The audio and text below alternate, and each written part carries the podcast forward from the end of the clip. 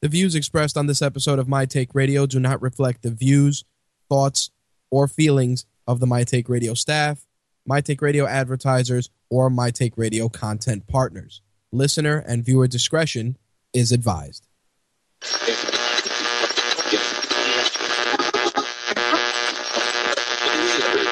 This coverage is live and uncensored, so if you have any small children present, you may want to have them leave the room.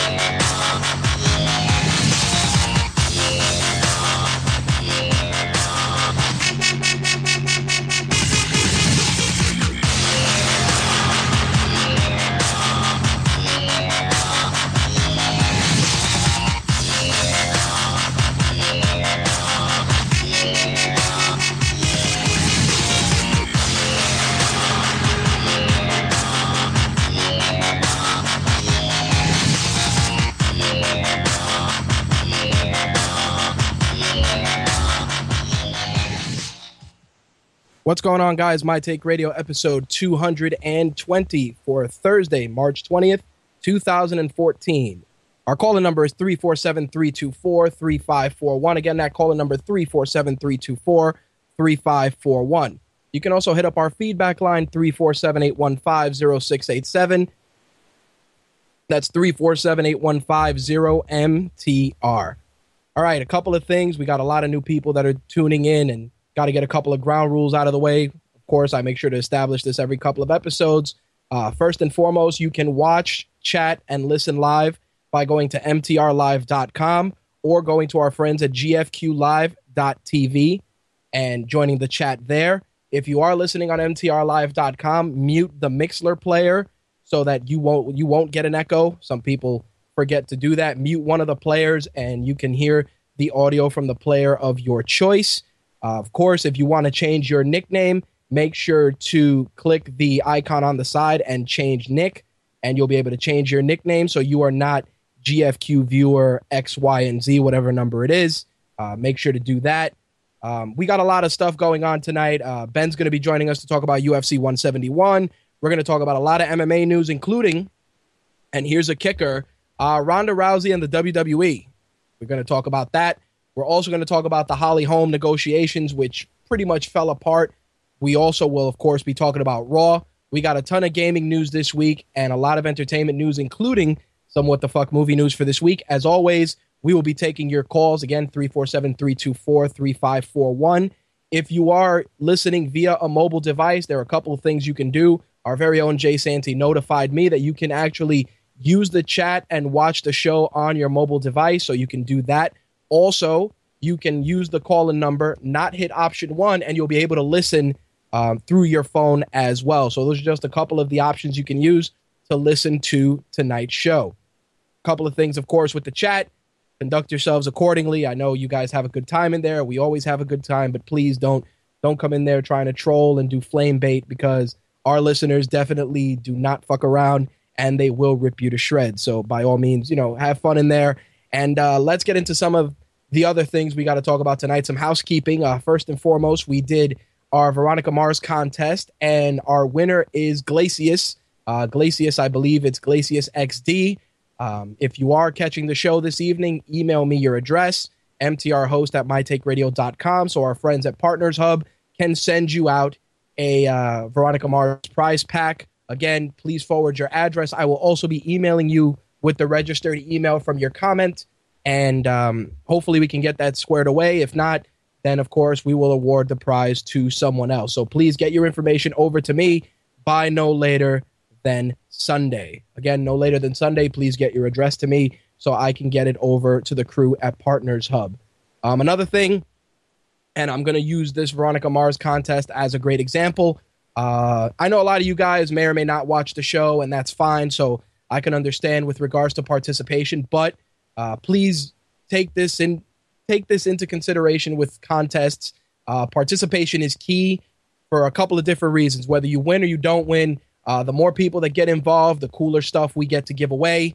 um, as always, that's something to uh, take into consideration. I mean, we we try to get a lot of cool stuff to give away. I try to go through the MTR prize closet uh, once a week or so. So again, do yourselves a favor when when we're trying to do contests, whether it's an MMA contest, a wrestling contest, a gamer contest, whatever it is. Um, you know, be be in, try and be involved so that we can get better stuff. I know a lot of the stuff you guys may or may not follow. If you don't, then that I, that's understandable. But again, take into account that everything that we do is for the benefit of the show and for you guys. We want to get you guys cooler prizes. We want to get you guys uh, better stuff. So hopefully, we'll be able to uh, try and do that in the near future. Again, I cannot stress it enough. With the Veronica Mars contest, you know, we had we had a lot of people checking it out, but not a lot of people getting involved. So, you know, take that into consideration uh, for future reference. Again, we're going to try and do more contests in the future. We got a lot of stuff here to give away, and I'm really tired of staring at it all. So be on the lookout in the coming weeks. We're going to try and do some stuff uh, with our friends at Bello Digital. Hopefully, we're going to try and work something out with Loot Crate in the coming weeks. Be on the lookout for that when I interview one of the me- one of the members of the Loot Crate team, along with our affiliates from Royal Flush Magazine. That's uh, one of the big news we wanted to share with you guys. We're also going to try and work some stuff out with TeeFury so we can get some promo codes so you guys can order some of the cool T-shirts that are worn on air. Be on the lookout for that. Slick just notified me that the call in is down because uh, why why would it not be? Why would Blog Talk Radio not have a working working call in this evening? Well, I know Ben is supposed to join us. Hopefully, uh, we can get that resolved and we can bring Ben on board. Uh, actually, uh, Slick, do me a favor, uh, if you can. Uh, see if uh, you can have Ben send you his phone number via private message, and um, you can actually see if you can call out via the switchboard. Let me know when you're going to do it, and we can try and have you call him via the switchboard instead of him calling us. Maybe that might work.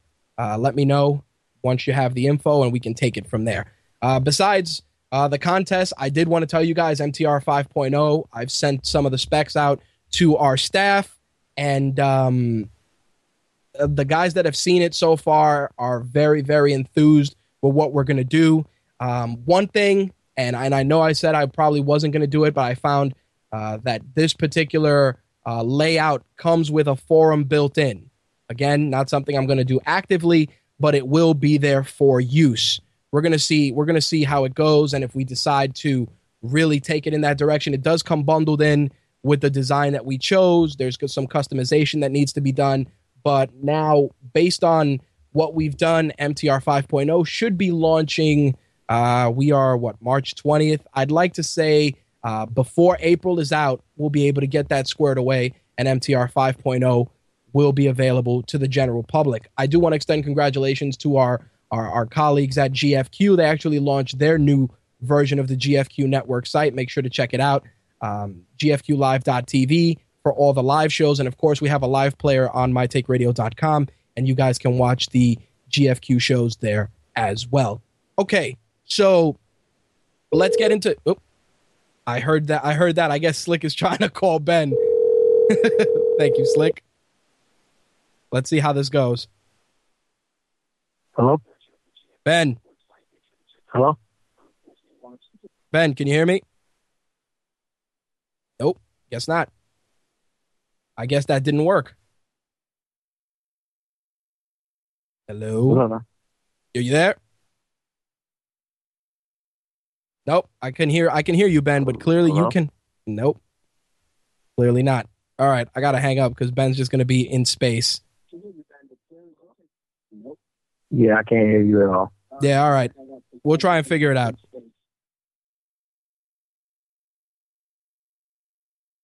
Let me hang that up for now until we can figure this out because why not? Why wouldn't Blog Talk Radio work? All right, Ben, try and try and dial in later on. Maybe we'll get it together. If not, then uh, we're gonna have to take a rain check for uh, tonight's show. But either way, it's good to have you in the chat. At least you can contribute that way.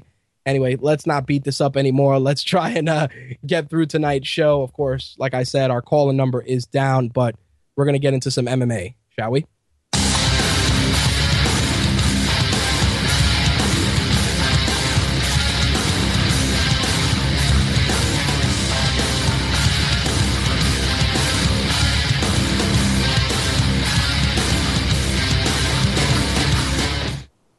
All right. So first and foremost, before we talk about this weekend's UFC card, My Take Radio's MMA segment is brought to you by MMA Warehouse. Get all your favorite rash guards, uh, training gear, and fighter T-shirts at MMAWarehouse.com. Of course, you can find their banners throughout MyTakeRadio.com to order any MMA gear. Also, uh, definitely one of our other advertisers, and I forgot all about it because we only got new assets for them this week, is the UFC store. That's right. The same UFC that runs pretty much all of MMA actually does advertising with My Take Radio. Make sure to check out the UFC store. Of course, you can find their banners throughout our MMA segment as well. All right, so the big one, first and foremost, is this past weekend's UFC 171 card. And let me tell you guys, for a card that some people didn't con- consider was loaded with star power because people were complaining, uh, be advised that it was a spectacular card from start to finish. It was bananas. And um, the thing that gets me, and hold on a minute, I see that Slick is uh, sending me a communique. Slick is going to try Ben again. So we don't have any awkward moments. Go ahead, Slick. Try Ben again and see if it works. Let's see if it happens. I see that uh we got some people in the chat. I see Beware 23 is up in here. Definitely uh nice to see you in here. And he likes my shirt. Yes, uh supporting supporting a little bit of Marvel. Uh Slick is trying Ben again. Let's see if it works. See something. Let's see. Oh, until until I hear the dial tone, uh, we'll we'll figure it out. Anyway, this shirt was actually a gift. Um, I don't even remember where it where it came from. I've seen it in a couple of different places. Um, usually, any mall kiosk you can find it because I've seen similar versions in in different mall kiosks. So if you want to find this shirt, that's that's your best bet. This particular one though isn't the typical, uh, you know, real crummy uh, washing one. Nope. Ben, are you there? Yeah, can you hear me? I can hear you. I hear you. It's probably more apropos. I can hear you. Nope. Guess not. Can't hear you at all. Nope. All right. Can't hear you at all. Rain check, Ben. Rain check. All right, we tried. Anyway, let's let's let's get into this week's MMA before we go off on a tangent. All right. So UFC 171 history was made. We crowned a brand new kingpin of the 170 pound division. Now, of course, GSP gave up his belt. Robbie Lawler and Johnny Hendricks were gonna sling some leather. It was gonna be I hit you, you hit the ground, and that's pretty much where it was gonna go. Straight rock'em sock'em robots. But before we get into that, I want to pull a couple of other fights that were extremely, extremely enjoyable. Um, first off, I definitely want to talk about the ladies once again delivering the goods. Jessica Andrade and Raquel Pennington. Of course, Raquel Pennington was on the Ultimate Fighter, and um, she actually was on the losing end by split decision. Jessica Andrade definitely looked very good, especially in that first round. She attempted a nasty guillotine, uh, but Rocky Pennington defended it nicely. And it was just Jessica Andrade all the way through, uh, using different, you know, different techniques, but really trying to work that guillotine in. Um, I do feel Andrade definitely took two out of the three rounds. Um, you know, on the on the with regards to Raquel Pennington's performance, I think she looked really good in there, especially in that third round. Came out swinging. Uh, the ladies continued to deliver the goods, and they continued to impress. Um, another Ultimate Fighter standout, of course, Kelvin Gastelum taking on a longtime fixture in the UFC, Rick Story, in a super competitive fight. Uh, Gastelum looked really good at 170, real nasty coming in there, showing a, a lot of diversity to his striking, um, a lot of great technique. And I really, really like this fight. Like I said, it was a, a, a fantastic fight. It didn't have the ending that I was going that I was hoping for, uh, but Kelvin Gastelum did get the get the win via split decision. So again, not the victory I wanted. I I, I was kind of rooting for Rick Story, but um, still a solid fight overall. I wonder what's going to happen with Kelvin Gastelum now that you know he's won the Ultimate Fighter, got a couple got a couple fights under his belt. Will we start seeing him on the pay per view side of things, or is he going to be stuck in, in mid card hell where he's been for the for the last couple of months? I'm hoping to see him start getting some pay per view paydays. I mean, he's a good fighter, and it was a solid uh, main event for the prelims. Uh, on the pay per view side of things, though, Nikita Krylov took on OSP in a beautiful, beautiful display of submission fighting as OSP takes the victory with a Jason Von Flue choke. It was it was beautiful technique. Uh, they exchanged some kicks. OSP took him down. Krylov tried to to you know tie up at the head, but OSP got uh bot OSP's body got into side control. At which point he locked in a nasty Von Flue choke, and that was it. OSP takes it a minute and 29 in the first round. Another fight with title ramifications and and placement in the welterweight division was, of course, Lightning Hector Lombard taking on Jake Shields. Now, Jake Shields been getting um, a bit of a, of a I, I, I don't want to say he's been getting shit on, but a lot of people feel that Jake Shields' appeal has kind of taken a hit as of late. Uh, Hector Lombard, of course, coming from Bellator, known for his tremendous knockout power, incredibly dangerous guy. Originally, he was fighting at 185, cut down to 170. The guy is a problem. He really put in a lot of work uh, using his judo. And it was funny because he was using his judo to take it to Jake Shields, overpowering Jake Shields in the exchanges. And it was just a complete and utter, uh, just a, I don't even want to say it was a lopsided victory, but I definitely, I definitely feel that Hector Lombard given his size, is going to be a problem at welterweight because he's a big 170. And that's the problem. A lot of these guys, they're very deceptive there. You know, you got to cut down to 170. Me, I right now I I walk around around I'm about 230 right now. Uh 230, 235 on any given day. It's like if I had to cut down to say 205, it would just be it would probably be the an easier cut than coming down to say 185, 170. Of course, for my height, according to you know medical professionals, I'm supposed to be about 150. Now, if you want to see some straight uh, Dallas Buyers Club, Matthew McConaughey, AIDS patient skinniness, imagine me at 150 pounds. It would never fucking happen. But Hector Lombard dropping down to 170, definitely a great move. And he really did overpower Jake Shields in a lot of the exchanges. I do feel that he's he's walking around saying that he wants a title opportunity. I do think his performance was good, but I think he needs one more fight. Uh, maybe maybe it, I would have said with the with uh, the the loser of Carlos Condit, Tyron Woodley, and then that would have been, or, or actually with the winner of Carlos Condit, Tyron Woodley, and then that would be a contender fight because that's the kind of that's the kind of progression you want. You want to get in there and fight a guy who's this close to contention. Not to say that Jake Shields isn't close to contention, but he's just he's not the same caliber of fighter, and and I think part of it, and a lot of people are going to say that this was an issue. You know, the passing of his father, I think, still still is affecting him personally and psychologically, and I think that's a big factor. Um, I you know, like I said, I'm not I'm not a huge fan of Jake Shields. I mean, when you look at the Skrap Pack and the guys from Stockton, eh, you know, I'm a fan of the Diaz brothers. I I vary between El Nino but Jake Shields, I was never really super into because I always felt that Jake Shields was a little overhyped in my opinion, especially in Strikeforce. And now that you have him in in you know in upper echelon competition, it's not the same thing. Again, I could be wrong, and I know some people are going to disagree, and they're going to be like, you know, Rich, you're full of shit.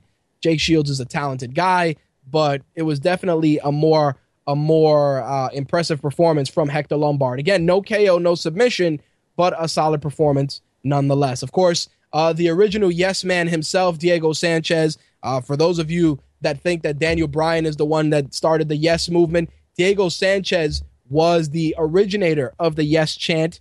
And you can look that up on YouTube with Diego Sanchez coming to the ring, chanting yes as he came to the ring. And that was just something that, and Daniel Bryan's admitted it in numerous interviews that Diego Sanchez was his inspiration for that. So before anybody goes and says, Daniel Bryan eh, he invented the yes movement. I don't know what the fuck you're talking about, man. You're full of shit. No. Diego Sanchez was that man. Now, unfortunately, Diego Sanchez was not that man on Saturday night as he actually lost his fight via unanimous decision to Myles Jury. Myles Jury looked good in every round. Definitely a lot of striking. Um, he was really working uh, a lot of angles, especially. He actually took down Diego Sanchez, which I was shocked about in the first round. I was like, holy shit, he took him down. What the hell happened? Um, you know, then in the second round, same thing. Jury uh, working a lot of great strikes. He got a really nasty elbow and an uppercut to close out round two. In the third round, again, um, you know, Myles Jury with the takedowns, working the takedowns. It was, it was, you know, it was just his night. Diego Sanchez was on the losing end. Um, one one fight that the result was just incredibly. It was just a sad result to see. Carlos Condit, Tyron Woodley. Um, everybody expected fireworks in this fight. Tyron Woodley, you know, big 170 pound monster coming in there uh, to take on Carlos Condit, who, of course, the natural born killer. Always exciting to watch, unless you're a Nate Diaz fan, which in which case you have uh, Nick Diaz fan, excuse me, you have a different opinion of Carlos Condit as a whole. Uh, the the terms uh, running, uh, scared bitch usually come to mind, but Carlos Condit, intelligent fighter, went in there, tried to really work it against Tyron Woodley. Tyron Woodley again, a, a big 170 like Hector Lombard, and the fight ended in in just the worst way possible. Uh, Carlos Condit was throwing a, a series of kicks, and Tyron Woodley caught him with a with a big right. At which point Woodley took him down, and um, you know Carlos Condit started wincing in pain. The ref stood him up, and then when they stood him up, T Wood hit him with a kick to the knee. Carlos went down, and that was it. It was an injury stoppage. Tyron Woodley takes victory via TKO two minutes in round two. Now, with regards to what happened to Carlos Condit, we'll be discussing that later on in the segment. But if there's one thing, and this is something that that bothers me, especially if you if you're a hardcore MMA fan or or even to some degree a casual fan and you pay for a pay-per-view and you're a fan of a certain guy and he gets hurt mid-fight or the fight just ends abruptly you feel very very let down. I was hoping that this fight would go to distance because again this uh, this fight and the Hector Lombard fight I think were the fights that were going to pretty much map out the next set of challengers for either Johnny Hendricks or Robbie Lawler. Of course seeing uh, T Wood get the victory that way you know, he made a case for himself and he's been very vocal about wanting a title opportunity. And I have issue with this because you want a title opportunity for a guy that, that whose knee you blew out. Not to say that you should or shouldn't have, you know, gone for for the strike to the knee. You know, it's it's a fight. You're in the thick of it. You're going in for the kill. You're going to smell weakness and if you don't capitalize on it, you're going to lose. That's that's not my thing. But for you to sit there and start saying, you know, I want a title opportunity, I want a title shot. It's like, dude, you want it because the guy, you know, he fell, he hurt himself. Same thing with Hector Lombard. If you now with the with with that with that said, Hector Lombard, Tyron Woodley, winner gets welterweight opportunity. That's the easiest way to do this.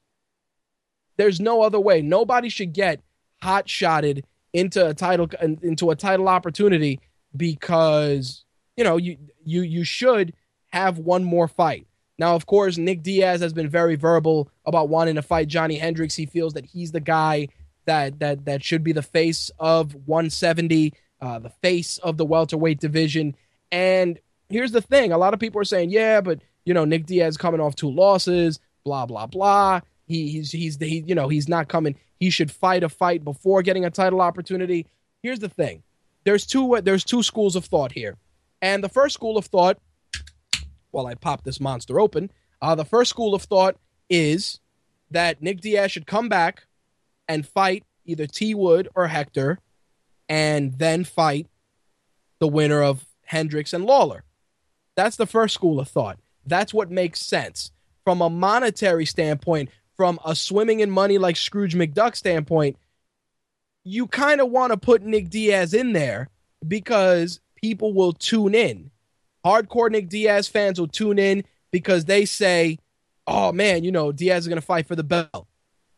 Uh, casual fans, they know that Nick Diaz likes to spark shit up. He likes to he likes to mix it up. He likes to talk shit, and that's great from a from a marketing standpoint, getting people interested in the fight.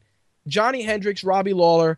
I'm a, I'm a fan of both guys. Lawler more so than Hendricks, uh, just because Lawler's come he's come a long way from Strikeforce et cetera, et cetera.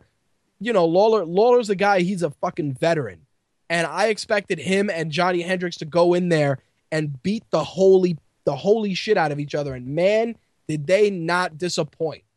This was without a doubt one of the fights of 2014. It was a slugfest. I'm talking about nasty, nasty, nasty slugfest, nasty exchanges. These were guys that were hitting with lethal intentions. There was no, you know, we're gonna feel each other out. It's we're gonna run in there and we're gonna beat the piss out of out of each other until you know one of us is dead and one of us is champion. And sure as shit, that's how it went. It was just a, a beautiful display of technique from both guys. Um, Hendricks definitely the aggressor, but Robbie Lawler was gonna he was gonna scrap all the way to the end, and he did. Uh, Johnny Hendricks takes the fight via unanimous decision, which some people felt was questionable. I felt that Lawler definitely took rounds three and four. I gotta give, you know, I would have rather a split decision, but to give it unanimous, eh, not not really digging unanimous decision. Nonetheless, I mean Hendricks definitely took uh, more rounds. That first round, uh, pretty good. Uh, second round, Lawler definitely started mixing it up with the strikes. Uh, Hendricks definitely was tagging Lawler more in every exchange. It was it was definitely um, in terms of more strikes. I think Hendricks was landing more, but you also have to take into consideration that power shots. I kind of felt Lawler was hitting uh, more power shots. That round four uh, with Hendricks almost grabbing, uh, getting the guillotine in before the horn sounded. Some people kind of felt that that could have gone either way with that, but again, it was it was a great fight, a tremendous performance. Your new welterweight champion, Johnny Hendricks, of course. This opens up a ton, a ton of potential fight opportunities. You could do Hendricks and Lawler two. You could do you know Hendricks and and Woodley, Hendricks and and Lombard uh, Hendricks, of course, and Nick Diaz, which pretty much is what Nick Diaz is trying to get himself into. He's trying to use the uh, the Chael the Chael talk myself into an opportunity defense. Uh, Val was saying, I say make him go through both, then then the title. Two straight losses, nah, man, earn your shit. That's true, and and you know I understand that, but we also got to look at it like this is a business. This is about making money. This is about making bread, and Dana White's all about making money. And sometimes he will make fights that people are going to be like, why the fuck would you do that? See Chael and John Jones. People are like, yo, how's Chael fighting for the belt? Because, you know, Chael stepped up when nobody else did. And in terms of a financial windfall for the UFC and for both fighters, that fight made sense at the time. Did I agree? Not really for obvious reasons, but, you know, Dana White's pockets and his wallet definitely did not did not disagree with that. Val says that Dana fed Chael to John Jones.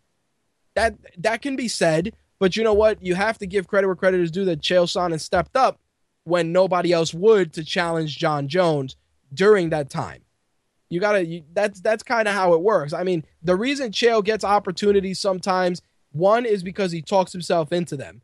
Two is because he steps in as many times as he can to fight whoever. The guy was to fight Daniel Cormier when Rashad Evans bowed out and he stepped in. He was like, "Yo, you know, I'll fight Daniel Cormier," and they were like, "Chill, dude, chill." You know, like that's the kind of stuff I'm talking about. That dedication to go in there and get the job done and do what you got to do, and that's you know that's part of being a professional. And it's you know it's being a company exactly. Val said it. Chael Chael being a company man, and you know that can be a gift and a curse because being a company man can sometimes hurt you down the road. I mean, look at John Jones. John Jones a great example. Some people feel that you know he's not he's not a company man and you shouldn't be in every instance because there are instances where I got to give, you know, where it's like, "Oh, you're to fight this guy." Now, as a, as as you being an employee of the organization, you got to fight who you got to fight. But occasionally I I do got to say like Jones fighting Teixeira. Okay, Jones fighting Teixeira it, it, it's fine on paper, but it should have been Jones Gustafsson too Gustafsson shouldn't have had to take a second fight and then fight for the belt.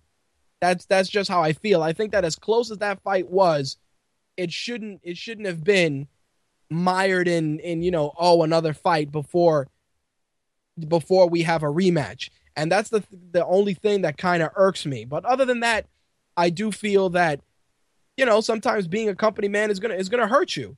it, it is gonna hurt you. But what can you do? All right, so let's talk about the rest of the MMA news for this week because a lot of crazy stuff went down that I do want to discuss. Uh, first and foremost, let's talk about some fight bonuses. A lot of guys got paid uh, Saturday night. Dennis Bermudez took the first performance bonus. Ovince St. Preux, uh, Ovince St. Preux, excuse me, OSP. He took a performance bonus with his beautiful Von Flue choke. Uh, next up, fight of the night.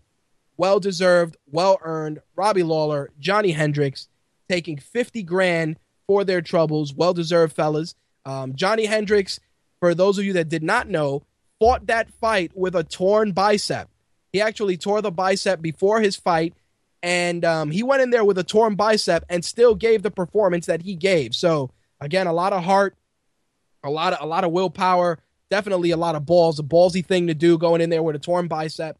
Uh, he's going under the knife. It's probably going to be about two to three months of recovery time for him. But again, all the strikes that he landed, all the technique that he showed against Robbie Lawler with a torn bicep.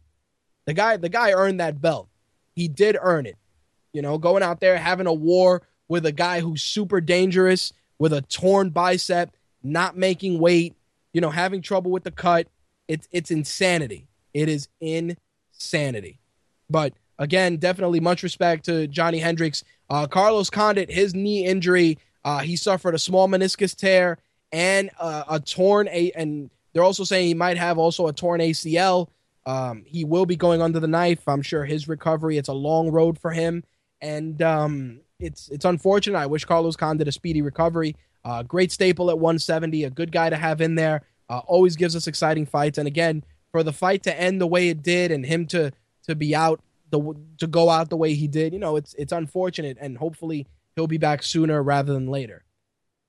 Now, you guys are going to get a little confused with this next bit of news, but CM Punk is in this week's MMA segment. Now, you're probably asking yourself, Rich, why is CM Punk being discussed in the MMA segment when CM Punk is a wrestling guy? Well, uh, a couple of things. First off, CM Punk, of course, huge MMA fan, has been making the rounds lately. Uh, showed up at uh, the last UFC event, and oddly enough, Dana White said, uh, you know, Dana White said, and here's the funny thing: he did an interview and a fa- and he was asked, "Oh, you know, how do you feel about CM Punk? Do you think CM Punk has a place in the organization?" So when asked about it, he said, "We have literally never talked about business. I like CM Punk. He's a fan. I've heard rumors out there, and he and I have been around each other and been together, but he has never, ever, ever, ever talked about it. I've never talked to him about wrestling. He's never talked to me about fighting. But I would be open to it. He said, Yeah, I guess if he wanted to fight, I'd talk to him about it. Now, here's the thing of course, the big thing with CM Punk, everybody's up in arms trying to figure out what's going to happen with him, whether he's gone, whether he's not gone, whether Vince gave him time off or not.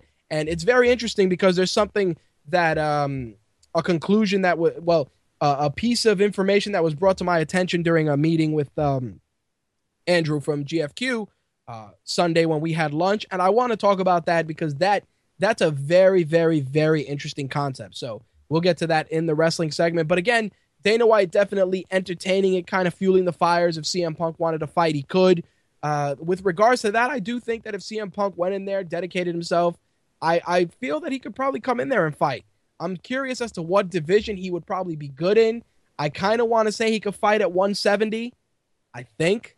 Because when you look at him, you, I think CM Punk walks around maybe 185, 200. He might he might be a good 170 if he goes in there. Um, of course, if he if he were smart and fought in the UFC, he'd come out to Cult of Personality, and people would love that shit immediately. But that's that's a different story altogether. But again, CM Punk uh, definitely highly sought after in different circles. Obviously, from a wrestling from a wrestling standpoint, they'd love to have him. MMA, he would probably make a killing. Uh, with regards to whether he'd be a viable a viable fighter, we we it's one thing that we talk a lot of us talked about when we were kids about you know who would be uh, who who would be a, a, a guy that you wouldn't want to fight, a wrestler you wouldn't want to fight, and sometimes those are things that um that are surprising. They're definitely surprising. And Mortis is saying that he saw him on The Talking Dead and he looked like he lost some weight. He did. He actually looked very healthy. I think he didn't have the bags under his eyes. He didn't look fucked up. So you know, may- maybe this is good for him. Maybe this is good for him. But again, I digress. We'll we'll get into that in the wrestling segment. Uh, another thing I wanted to talk about, and and Ronda Rousey's a big topic of discussion. Uh, first up, we all know Ronda Rousey has two, uh, three fights that everybody wants to see. Obviously, her and Cat Zingano, number one. Her and Cyborg is number two. The other fight that's been on and off, on and off, and the flames have been fanned and not fanned is Gina Carano. Now, of course, Gina Carano's fight, uh, Gina Carano last fought against Cyborg. Then she went on to make movies and, you know, have her voice dubbed over in Haywire. But a couple of interesting things have happened. Uh, Dana White actually referenced that she has four fights on her Strikeforce contract. That's number one. Uh, number two, Gina Carano. If you if you're a fan of hers on Facebook, she she posted on the Facebook page, or maybe her publicist was like, "Hey, that sounds pretty cool. You never know." And it was it was an article about her fighting again in the UFC, and she um it was funny because they had a winky face. Now, a couple of things. We all know Gina fought at 145. She had trouble making 145. Reason was big old fun bags definitely are a factor when you're trying to make weight. Now, the cut to 135, I definitely don't think she could do it. But either way, um, Ronda actually said in an interview that she would be willing to fight at 145. She said, and I quote, I'd be willing to fight her at 145. She said, uh, you know, for Gina, there would be exceptions that I would make and that I wouldn't for anyone else. Now, very interesting because, oh, shut up, Jay, asshole. Jackass. Now, fueling the fires, fueling the fires, obviously. But again, if she'd go up to 145, that would be a super fight. Um, and that would make a lot of money. It would make a lot of money. Now, of course, Mortis, Mortis said it, but not for Cyborg, of course. And, and and it's funny because that was a that's pretty much what a lot of people are saying. Like, yo, you go up to 145 to fight her, a chick who hasn't fought in how long? And you're not gonna fight the chick who may who's been calling you out on the regular. Very, very interesting commentary, especially on Twitter. Um, a lot, a lot of Twitter commentary with regards to that. Now, my stance on it is that if you were gonna fight her at 145 and it was because she left as a winner, but she was on the losing end against Cyborg. It's very, very, very, very different. You know, it's very different. Now, can it happen? Will it happen? Who the fuck knows? But the way I see it is you shouldn't say that you're willing to make a concession for a woman who hasn't fought in X amount of time. Now Val brings up a valid point. Gina's the reason why Ronda started MMA, and that and that's true. You know, there's there's some symbolism there. She's a pioneer, and that's great. But you're saying that you'd be willing to go up to 145 to fight her, but you made a big stink about Cyborg coming down to fight you, which again, it's a dream fight. It's it's just it's just craziness. But again, uh, the other the other story about Ronda we'll get into later on, and that involves her and the WWE. And I'm sure Jay is going to be uh, he's going to have some some insight for that. I'm sure I'm sure the chat is going to love this. But uh, before I get into that, I got to talk about Dennis Siver, who tested positive for HCG after his fight um, this past December against Manny Gamburyan. Uh, in that particular fight, uh, it was it was funny because he went and um, you know he dropped Siver dropped to featherweight in 2012. Then he had a fight of the night. He went on a nine and two run, got the fight of the night TKO loss against Cub Swanson. Then he took the unanimous decision against Manny Gamburyan. But it turns out that in that fight, he tested positive for HC- HCG. Now, it's funny because HCG is, is a natural hormone in men and women, but it's also listed as a banned substance because it's usually used in addition to steroids. HCG is usually given as a fertility drug for women, and for men, it is being used to boost testosterone. It's also used as a weight loss aid, according to the FDA, but it's not approved for over the counter use. Now, a couple of things. First, it wasn't revealed how much HCG he had in his system, but he will be getting a temporary suspension for that. He's going to get a chance to appeal, and if he should get a full suspension, then you know his win will be changed to a no contest. So there you have it. Manny Ramirez in 2009 was suspended for 50 games because he tested positive for HCG. Make of that what you will. But again, you piss hot, you're going to get bagged. They're not playing around anymore. In some fight card news, UFC Fight Night 40 is complete going down May 19th. Matt Brown, Erick Silva is your main event. Lorenz Larkin, Costas Philippou is your co-main. Definitely going to be a solid card. Uh, Daron Cruickshank taking on Erik Koch. Uh, Soa Pele is also on that card. Ed Herman is on the prelims fighting El Sapo, Rafael Natal. Uh, Manny Gamburyan will be on the prelims on the Fight Pass, and he's going to be taking on Nik Lentz. Again, UFC Fight Night 40, uh, May 19th from the US Bank Arena in Cincinnati. Michael Johnson is also in the news this week, another Ultimate Fighter contestant, because of his uh, fight with Melvin Guillard. He actually stated that he would like to fight Nate Diaz. So, very interesting. He's calling out Nate Diaz. He feels that he could take him, and that's who he wants for his next opponent. Michael Johnson definitely coming into his own, making a, a, a very good name for himself in the organization, calling out the always vocal and always entertaining Nate Diaz. Should be a badass fight. I would love to see that. Um, I think Michael Johnson and Nate Diaz would be an, an awesome fight. And hell, you might even use that as a fight to start looking for potential title opportunities. But we'll see how it pans out. Johnson, like I said, very vocal, wants to fight Nate Diaz. And fuck, I want to see that. That's going to be a problem any which way you slice it.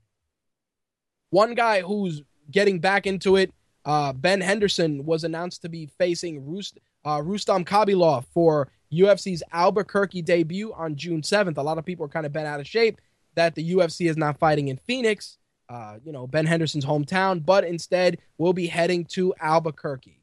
Uh, nonetheless, I think that's a good fight. Ben Henderson's kind of he's kind of in flux right now after what went down with the last couple of title opportunities. Uh, definitely got to get back in his winning ways. Uh, Rustam Khabilov, he's 19 and seven. Uh, definitely a dangerous guy it, it's going to be an awesome fight. Again, June 7th, that goes down. Now, here's the other bit of Ronda news. Uh, TMZ actually was talking to her with regards to being involved with competing at WrestleMania. Now, you're probably raising an eyebrow like, what the fuck is going on? Here's, here's the kicker. She said, can't do it this year, but she would love to do it at WrestleMania 31 in California. And she'd like to have her four, uh, her other three associates, Shayna Baszler, Marina Shafir, and Jessamyn Duke there, since they call themselves the four horsewomen of MMA. Uh, Ronda Rousey is a hardcore wrestling fan and um, takes her nickname from the one and only Rowdy Piper. So, very, very interesting. She says that she would like to compete at WrestleMania. Of course, Jay, no more Rousey, stay out of the WWE. Now, here's it. Allow, allow me to to to give you this nugget Ronda Rousey is an accomplished fighter, mainstream appeal. Don't you think for one second that if she transitioned to professional wrestling, that she would make a fuckload of money? Not only that, but she would be she would be an asset to the WWE. Here's a here's a girl. She's an Olympian. Now here's the best part. An Olympi- an Olympian. She is your female Kurt Angle in theory. She's an Olympian, marketable, looks good. What do you think? I mean, not to I, I look, I'm not saying that she would that she would have to leave the UFC, but she wants to. It, uh, it's going to be WrestleMania 31 is going to be in Santa Clara, Dark Helmet. If if you're near there, it's going to be in Santa Clara, California. So mark that down if you want to go and check that out. But again, let's let's let's think about this for a second. You you have a, a, a mixed martial artist who is an accomplished athlete, mainstream appeal, movie star, and she wants to come into the organization and and and become involved and do something.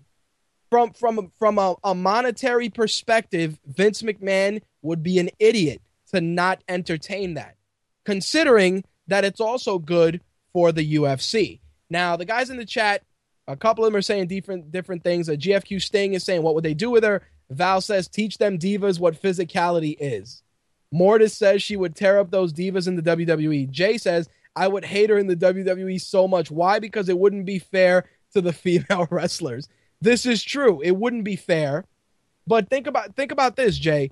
You have validity. You have validation for your women's division. Let's be honest the Divas division isn't exactly chock full of of of you know mainstream appeal.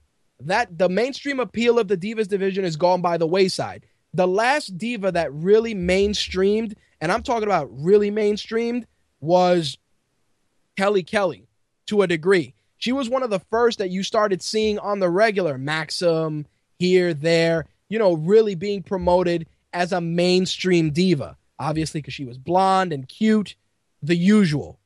Now, you know, the way the way I see it is, yeah, everybody can say, oh, the Bellas, they have the mainstream appeal. They only have the mainstream appeal because of the E network. When you get into bed with the E network, they're gonna promote the shit out of you because they're they're benefiting from you. Let's be honest. If you strip away total divas, what diva on the roster right now has any sort of mainstream appeal? That's it. I'm I'm curious. I, I want some one of you guys to tell me that that there's a diva on this roster right now, right now, that is mainstream ready. And when I mean mainstream ready, I'm talking about, you know, showing up at press events. I'm talking about doing real movies, not not, you know, made for TV movies, not straight to DVD, not WWE films. I'm talking about real movies, real potential. I I anyone? Bueller? Bueller? Anybody?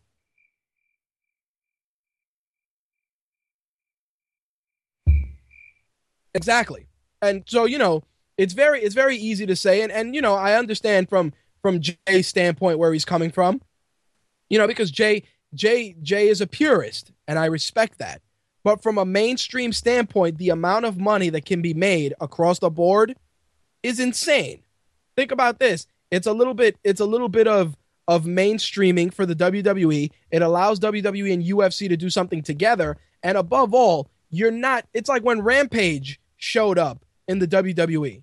They didn't say, "Oh, you know, UFC competitor." They were like, "Oh, mixed martial artist, you know, Rampage Jackson."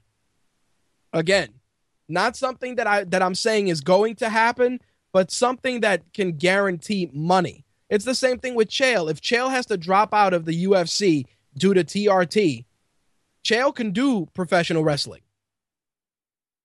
GFQ Sting, do Vince and Hunter even know who she is? Yep. Hunt, uh, Triple H has been at a couple of UFC events. As a matter of fact, Triple H trains at Cesar Gracie Jiu Jitsu.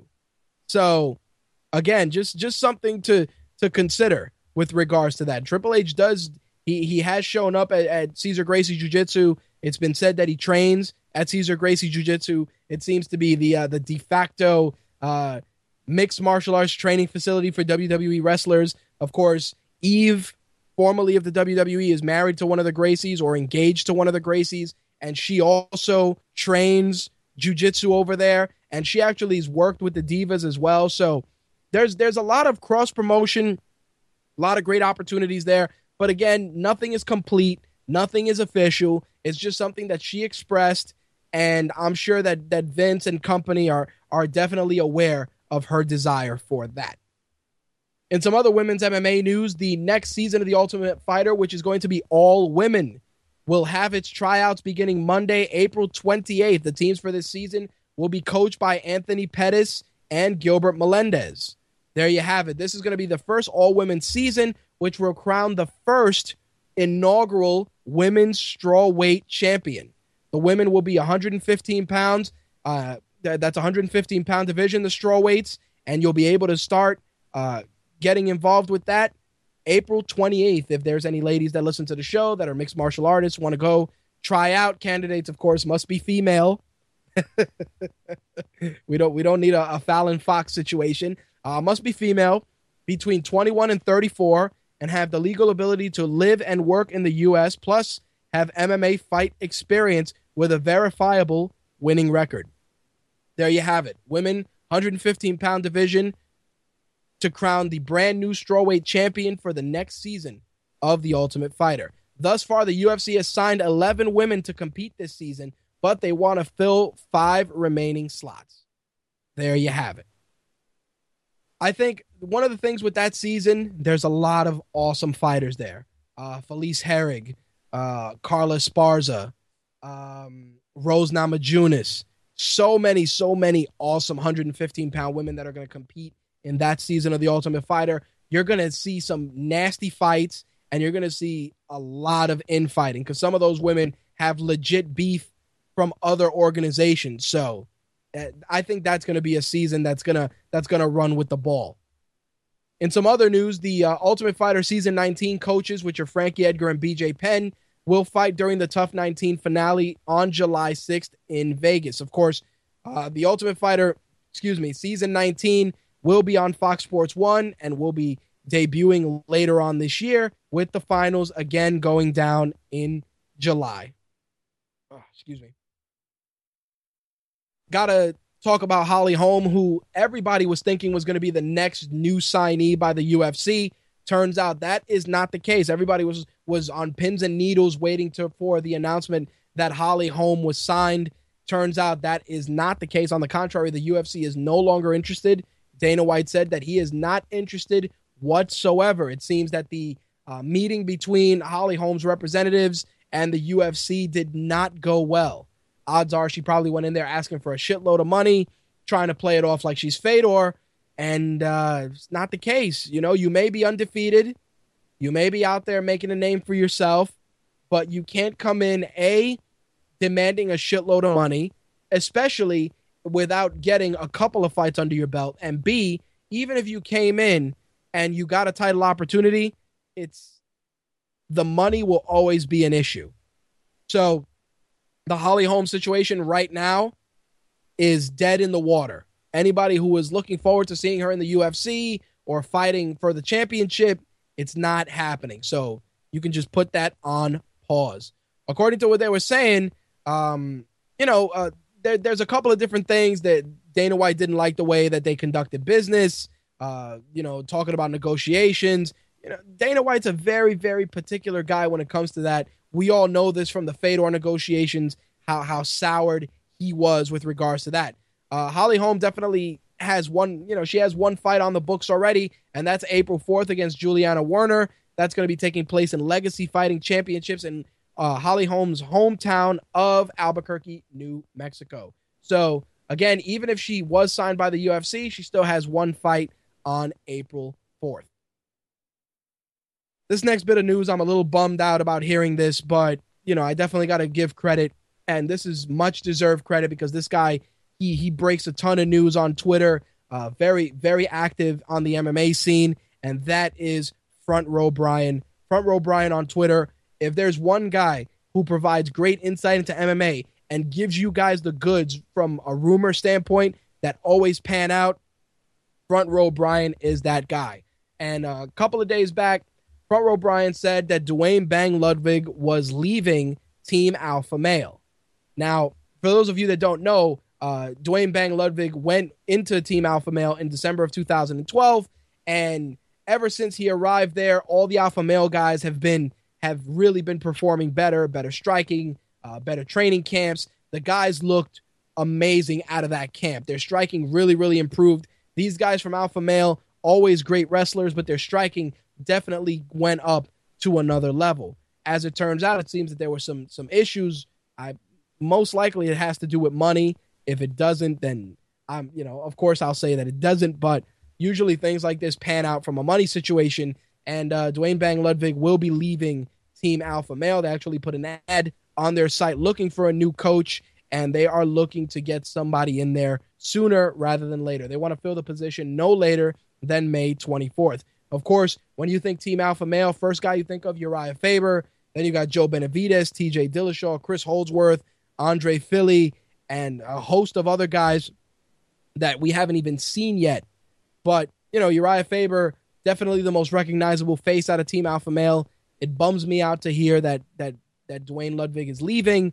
Uh, definitely bummed that not a lot of people went out there and credited Front Row Brian. Front Row Brian is, is a great dude to follow.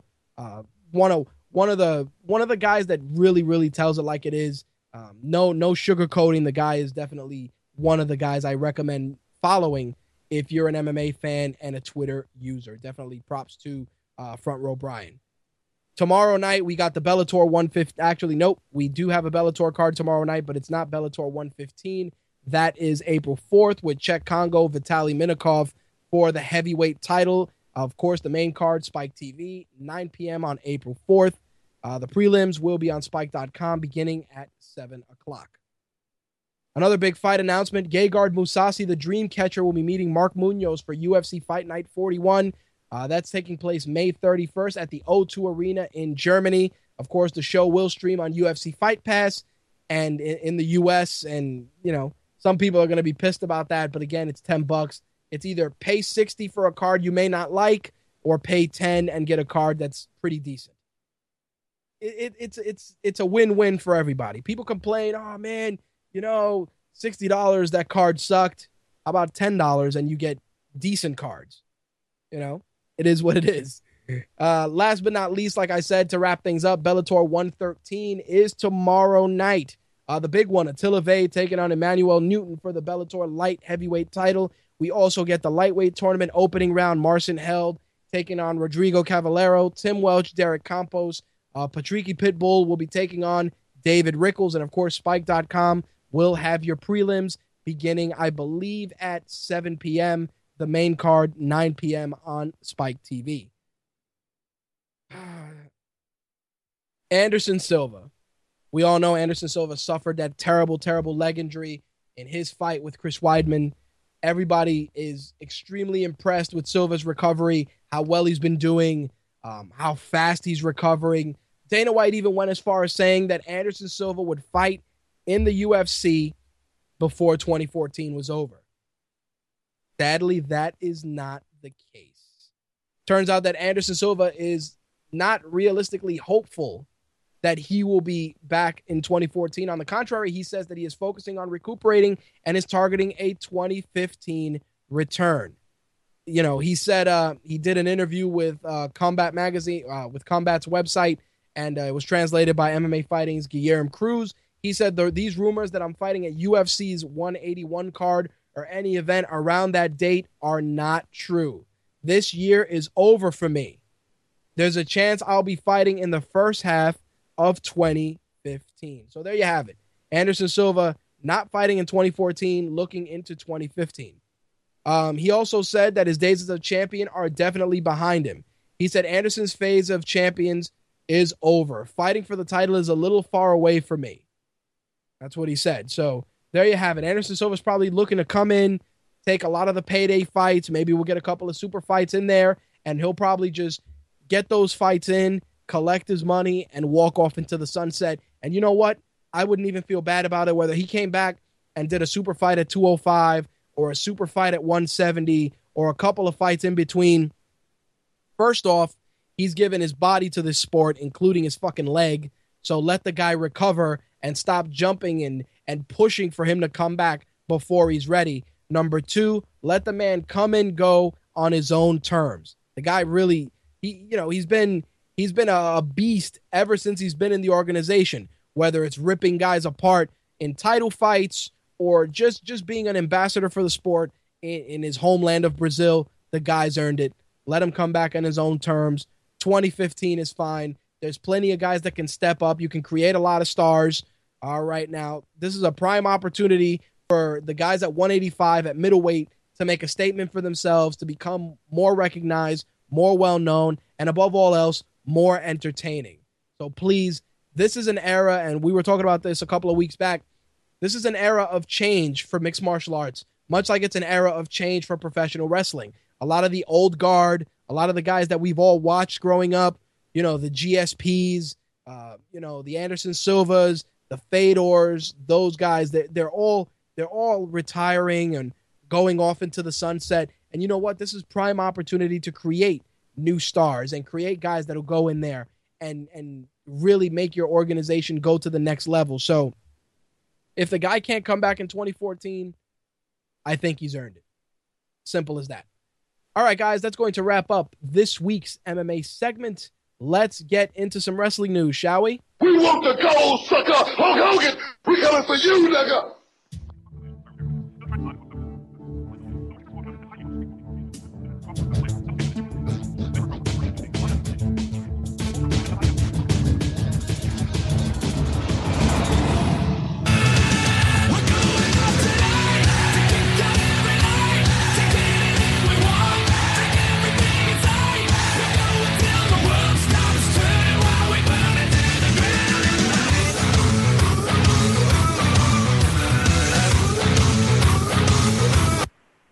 My Take Radio's wrestling segment is brought to you by WWEshop.com. Save $10 on orders of $70 or more by using the promo code WWE Save 10. Again, orders of $70 or more, you can save 10 bucks by using the promo code WWE Save 10. You can also find the banner with that promo code on mytakeradio.com. All right, so let's talk about Raw this week, and there is there's a lot to discuss. Let me tell you how crazy it was. I got a call from Josh, one of our writers, about the ending of Raw the next day, and he he was very, very, very annoyed with the way it went. He's like, "Dude, you know that? What'd you think of that ending? That ending was bullshit." Blah blah blah. And I'm really, really looking forward to discussing that because the ending of Raw, at first glance, you're gonna get pissed off. The ending of Monday Night Raw is definitely gonna make you look at the fucking TV and want to reel back and put your fist through it, especially if you're a Daniel Bryan fan, primarily because of how it ended. But there's there's there's a lot of rationale that we got to discuss. There's a lot of rationale we got to discuss.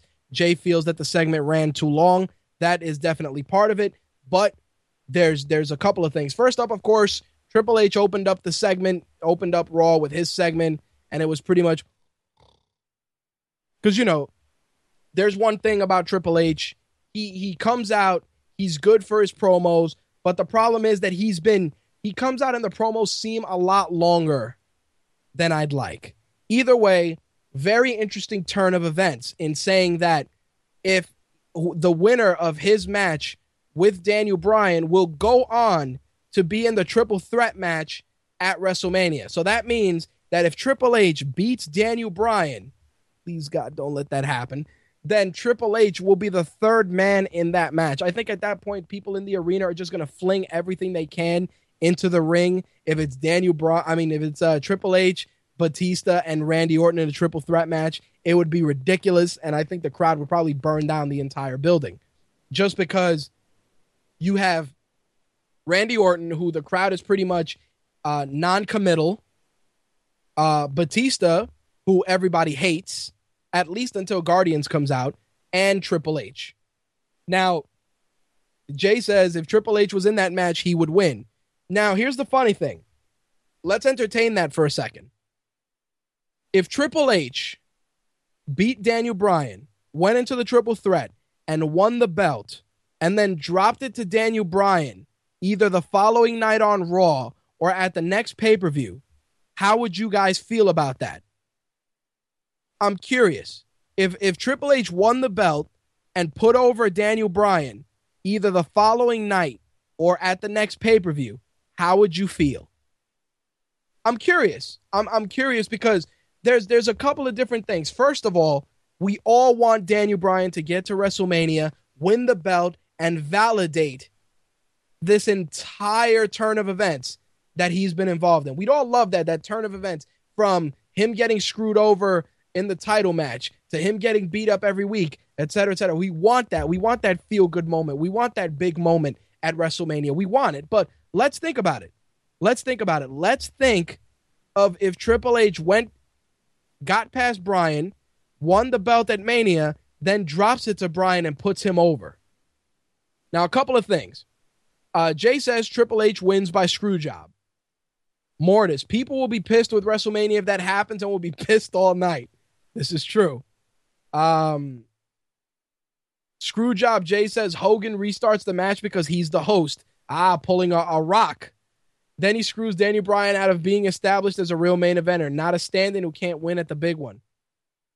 See, there, there's a lot of different ways to go about it, but again, like I said, armchair booking. If Triple H went all the way, won the belt, and dropped it to Daniel Bryan, I think people would just people would really turn on the product because we wanted the Daniel Bryan victory. Like that's what you want. You want Daniel Bryan in there crying, holding the belt, the big moment, the confetti raining down, all the fireworks and shit. We all want that. We all need that because that's that's the payoff.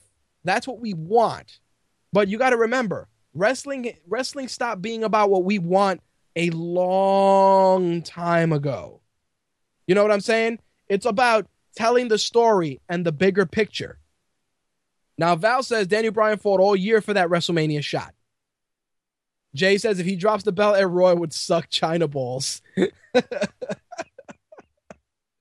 well played, gentlemen. Well played. But it's true. I think I think that, that what we all want is the Daniel Bryan feel good moment. We want it. We need it. We we we we are you know hundred percent on board with it because it's the right thing to do. It is what's best for business. But from a realistic standpoint, Triple H could go all the way and then drop it to Bryan to put him over. Very interesting times, ladies and gents. Very interesting times. The Usos took on the Real Americans in what I felt was a totally, totally well executed match. Antonio Cesaro with a beautiful European uppercuts. I one of my favorites is the Psycho Crusher uh, M Bison style European uppercut where he jumps off the ropes and he does the spinning European uppercut. One of my favorite spots, usually sold by by very well. Uh, Sami Zayn made it look really good in their match on NXT, and a lot of guys at Ring of Honor were were were champions in selling that. Uh, the Real Americans made a strong statement by getting the victory over the tag team champions, which of course opens up a different Pandora's box, which is you pin the champions. Now what? Now, of course, the Real Americans are already, you know, kind of kind of splintered. So this can go a couple of different ways. They can go on to WrestleMania, challenge the Usos, lose at WrestleMania, and then split them up at Mania because they couldn't win the big one. You know? Yeah, the Real Americans versus the Rhodes Brothers, the Rhodes Brothers was fantastic, Jay. You're 100% right. That match that match was very good. I really liked the chemistry in that match. It, it was it was fantastic. But again, uh, the Real Americans breakup is inevitable, and if they did break them up at Mania using the uh, losing the titles at losing a title match as the catalyst, it would be a great way to bring that story full circle as well. Again, we'll see what happens with that. But the Real Americans really looked they looked good in that match. Now, let's talk about this Kane and the Shield segment. There were goosebumps when when when they were gonna beat up Jerry Lawler. There were goosebumps first because I said to myself, "Holy shit! Jerry Lawler just came back from a stroke and he's gonna eat a triple power bomb from the Shield. You're gonna kill him. You might as well make this a casket match and roll out the fucking gurney because you're gonna kill Jerry Lawler on television." But when the Shield turned around and looked at Kane and whooped Kane's ass, the crowd was fucking electric. They were bananas. They were insane. And it's funny because you see, and you know, me and my wife, we were watching it, and you see, you see crazy ass Dean Ambrose. Dean Ambrose gave it away because he's standing by Kane and he's looking at him like you, and he's doing like those real crazy, twitchy Joker, why so serious face. You know, he's doing that real psychotic looking face. And all of a sudden, they just they just beat the shit out of Kane and and the crowd went insane. Now, now the funny thing with that is everybody's like, "Yeah, the Shield face turn." I don't think so. I think the Shield are going to remain the Shield because they have no allegiance to anyone. Now, the beauty of doing it that way is it keeps the Shield effective and you know, it by, by allowing them to be who they are, their breakup can still happen. Because a lot of people are like, "Oh man, the Shield are faces now; they're not going to break up, not going to go down." The Shield, it's inevitable that they're going to break up because they're they're they're they're on they're on Roman Reigns' jock right now. Management wants Roman Reigns to be the man. They want that, and the only way you can do that is by sacrificing the Shield. You know, that, that that's how it's going to go. Now, by doing it the way they did, you created something different because now it's a question of how is Kane going to retaliate? Which tag team is going to help him? Now, of course, if you read the if you read the spoilers for SmackDown, you know how this is going to go. Now, a lot of people are saying this would be a great opportunity. I believe Jay said it as well for the Ascension to come up from NXT, and it'll be the the Ascension and Kane against the Shield. I think that would be a tremendous way to to really take things to the next level. Plus, bring up a viable viable tag team. Val says that the Ascension is trash. Damn, dude, that's That's oh basura. He's even going bilingual. Trash and basura from Val with regards to the Ascension. I think the Ascension are serviceable big guys. They're they're big dudes. They they they have a cool look. Uh, those are the kind of guys. They are. I I like to call them a modern day APA. You know, they're they're just they're just big dudes that that work like a stiff style. It's um, they're effective as heels, but you know everybody has a different opinion. Val feels that they suck. Mortis says they won't bring the Ascension in before WrestleMania. I believe they do it on Raw the next day. Uh, Jay says the Ascension is a very good heel squad. Here's the thing. I mean, and a lot of people are saying, oh, well, you know, you could put Kane with the New Age Outlaws. No. You can also put him with Harper and Rowan. But in terms of continuity, didn't the Wyatt family pretty much take Kane's lunch money and fling him in a ditch? You know, because remember remember that. The the the, the Wyatt family kidnapped Kane. They had the crazy Inferno match, and they're gonna put no. It's not gonna happen. Obviously, in, in continuity from a continuity standpoint, we would love to to see that, but you know, it's not to happen. And it's unfortunate because the Wyatts, you know, the, the Harper and Rowan should be involved in some capacity in a match at WrestleMania. You know, That's how it is. Let's talk about this bad news Barrett segment. Let's talk about it. The only good thing out of a bad news Barrett segment is. Well, I'm afraid I've got some bad news. That's about it. Of course, you knew that it was St. Patrick's Day and the inevitable, the inevitable leprechaun gags were coming. Um, of course, it was uh, Hornswoggle, Bad News Barrett, and of course, a St. Patrick's Day showdown with Sheamus and Titus O'Neil. There is no bigger shill for that than using poor Sheamus, poor Hornswoggle. I'm shocked they didn't dig out Fit Finlay and throw him in there. But um, yeah, it just it, it was it was weird. It was weird, and I'll tell you why. You take these holidays, Cinco de Mayo, you know Alberto Del Rio, Rey Mysterio, Sin Cara, they're all wrestling. St. Patrick's Day, you know it's going to be Sheamus or or wh- whatever Irish performer they got. Black History Month, everybody who's African American is getting jobbed out because that's what happens. You'd think for Black History Month they'd let they'd let a couple of guys get over it. No, no, no, not for Black History Month. Everybody's gonna get their ass whooped. Think about it. Think about every episode of Raw during Black History Month. Kofi Kingston, R-Truth, Mark Henry, um, the the primetime players. Everybody caught an ass whooping. Everybody, everybody caught a ass whooping during Black History Month. Everybody caught an ass whooping that was African American on Martin Luther King Day.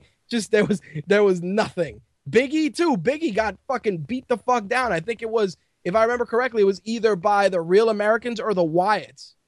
I think that's when Biggie did that six man tag match with Cena and who the hell did he do it with? Cena and somebody else. Cena and Daniel Bryan.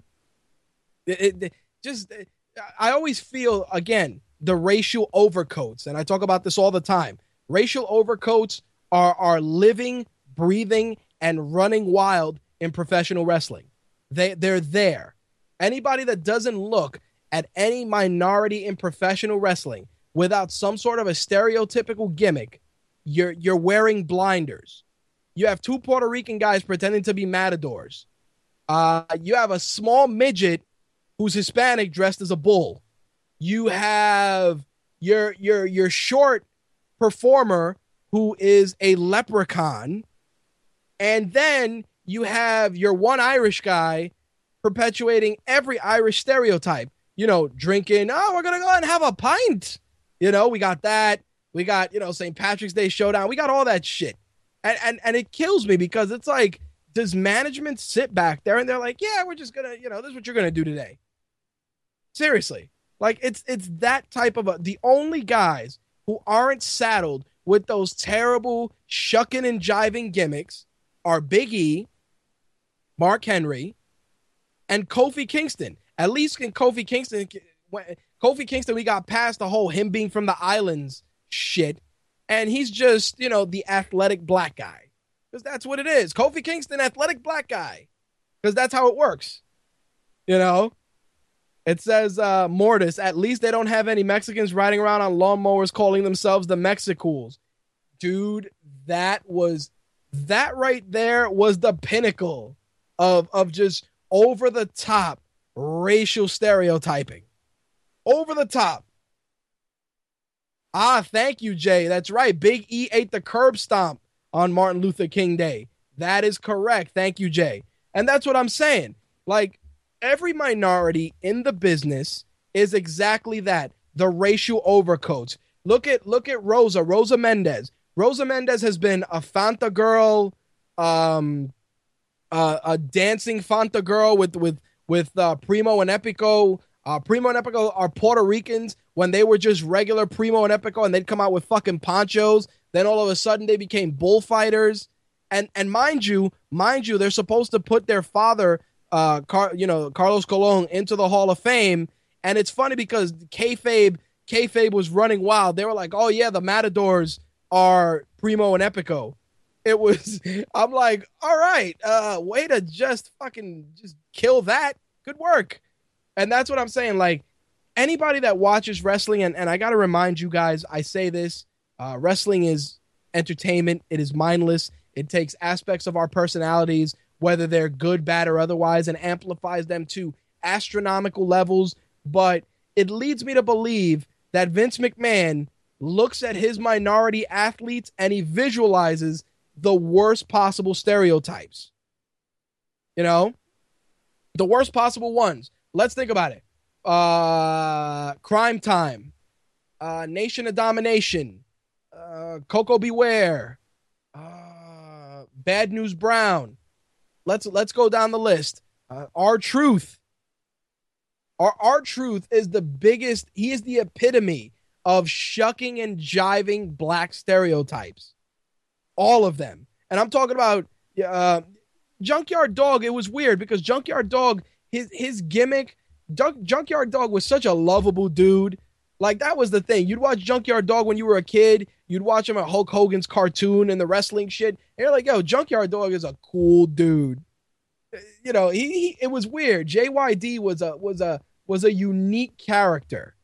Uh, even Koko B. Ware. Coco Beware wasn't really he wasn't like a black guy, black guy. Koko B. Ware was, hey, I got this bird. You know, and that's it. Like that was it. Booker T. Booker T is a great example. Booker T went from Harlem Heat, we coming for you, to GI Bro. Let's not even forget that he was GI Bro. Then he went on to being Rock 2.0. Let's not fucking kid ourselves. When Booker T's final run of WCW, he'd come out with the fancy shirts and he would deliver the bookend, and he was pretty much the Rock during that last run. So it, it, it's it's it's exactly that. You know? And, and it's funny because it's like you look at the Samoans, a lot of the Samoans that come up, excluding Roman Reigns, get the terrible Samoan gimmicks. Like, let me eat fish heads and come to the ring and hit people with coconuts. At least the Usos are being booked in a way that they're honoring their Samoan traditions, but the Usos are ghetto as shit. The Usos are super hood. Like, you can tell that when they're backstage, they're like, yo, what up, God? What's good? Yo, I'm chilling, man. What's up with you? Like, that's, you know, that that's the Usos as soon as they go back there. Like the Siva Tau, it's it's really cool. I like that. Like they're not perpetuating all the really really bad Samoan stereotypes. They're not coming out there like Afa and Sika, you know, eating fish heads and and being barefoot and shit. You know, the the Usos are exactly what they are. They're hip, they're young, they're they're pretty much everything that you want them to be. But the Usos are hood as shit. Thank you, Jay. The hood. Jay says the Usos are mad hood. Follow them on Instagram and you'll see it's true, you know, like like when you look at that, the Usos are, are an exception. But I think that's that that's only because they've run the gamut of Samoan stereotypes. Like Roman Reigns. You know, if Roman Reigns, they said, Roman, you know, we want you to go out there and you're gonna wear a coconut around your neck and you're gonna go out there shirtless and you're gonna have war paint on, you know he's gonna be like, yo, you really want me to go out there with this coconut around my neck. Chill.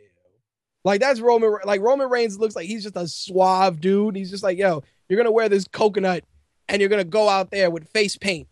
Just doesn't work. It does not work. So, like certain things, I think the Samoans have pretty much exhausted their stereotypes. Now, you know, African Americans and Hispanics, unfortunately, regardless of how we look at ourselves, we are we're always going to have different stereotypes. We're either going to be uh, low riding Mexican criminals, uh, luchadors, uh, Puerto Rican gangbangers, uh, aristocrats of some sort, unless you're Alberto Del Rio. Uh, you know, all the usual Hispanic stereotypes are exactly that. They're exactly that. Now, it's funny because Jay says white people never have a typical racial gimmick. Here's the funny thing about that racial gimmicks for for non-minority wrestlers are always a different experience to me. And I'll tell you, if you remember, think about the one-man gang before when he became Akeem the African Dream.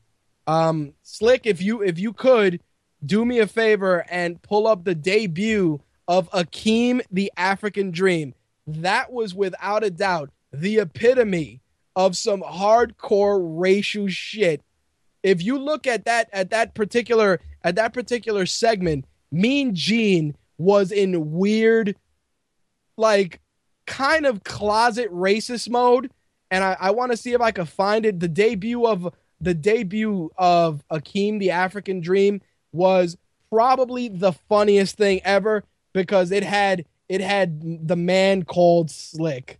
Now the funny thing about that is that Slick, um, Slick was probably a bigger part of making the uh, Akeem the African Dream, um, just just one of the better, uh, terrible, uh, you know, white guy stereotypical gimmicks.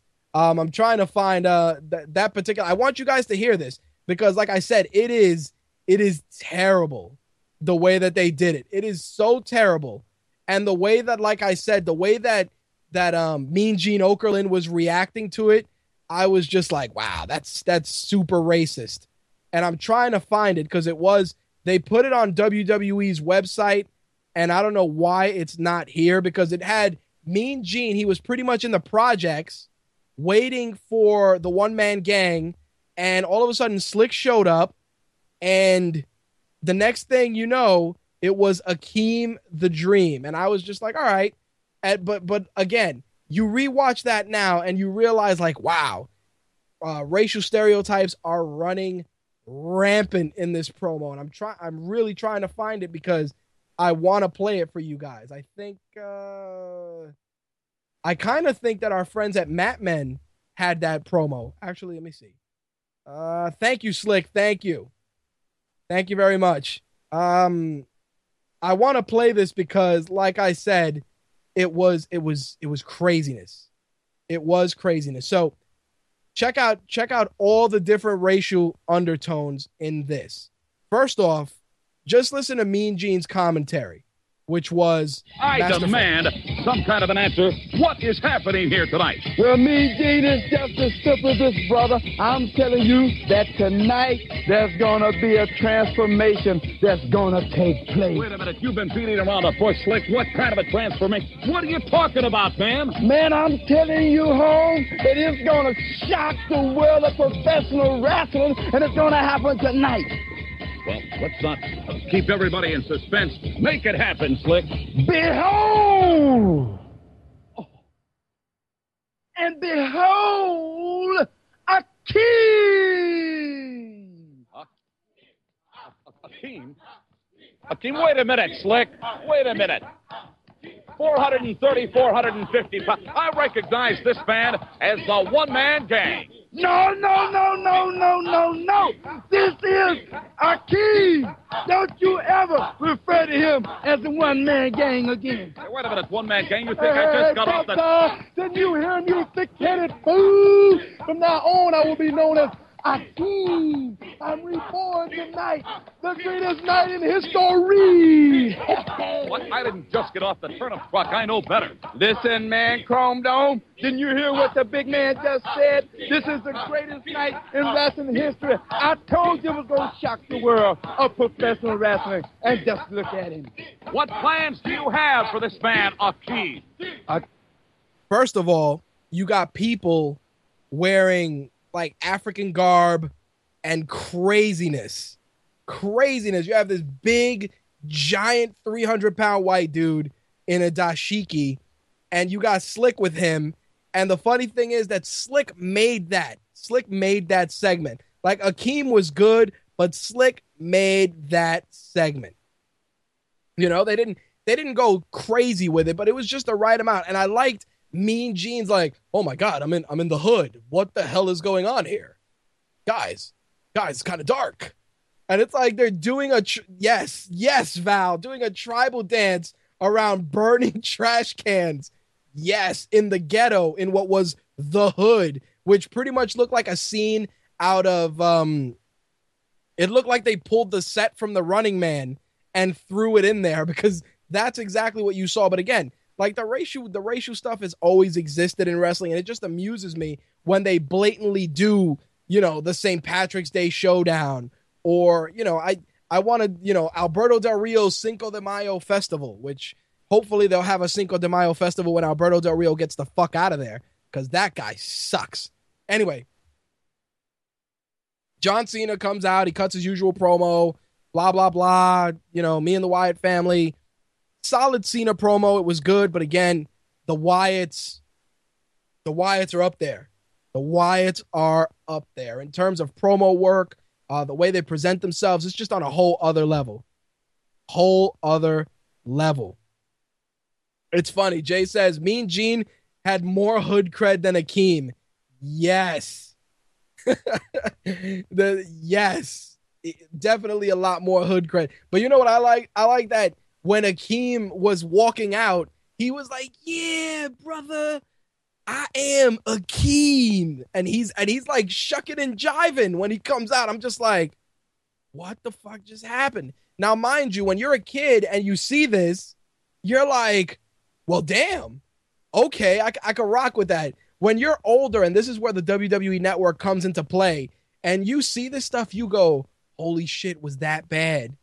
Oh was that the it's like it's like when you watch like uh the shockmaster you know? That when you watch like the shockmaster in wcw or Vinnie Vegas with that was kevin nash or oz when he was that or razor ramon when he was the diamond stud with diamond dallas page there are so many you watch some of these things and you're just like really that happened?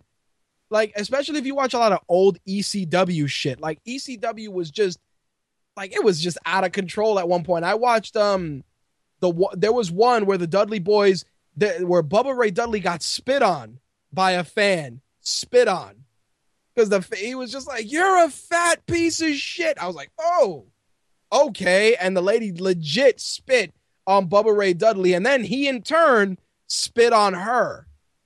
It, it was it was beautiful heel work, and it was funny because I was watching Impact before I started doing the show and, you know, Jay, of course, was doing the Impact Live blog. And w- nothing beats James Storm looking like a magician or an extra from, from that tattoo show on Spike TV cracking a bottle over Gunner's father's head. It was it was it was beautiful. It was beautiful because his father, his like he hit him, and his father's just like, like he legit fell over. It was it was fantastic. Yo, Gunner's dad getting hit over the head was masterful because he legit like fell like when you beat up a guy in Streets of Rage on Genesis, and he's like he's like with his arm bent like this, not moving. Oh, fantastic! It was it was a it, we need more of that.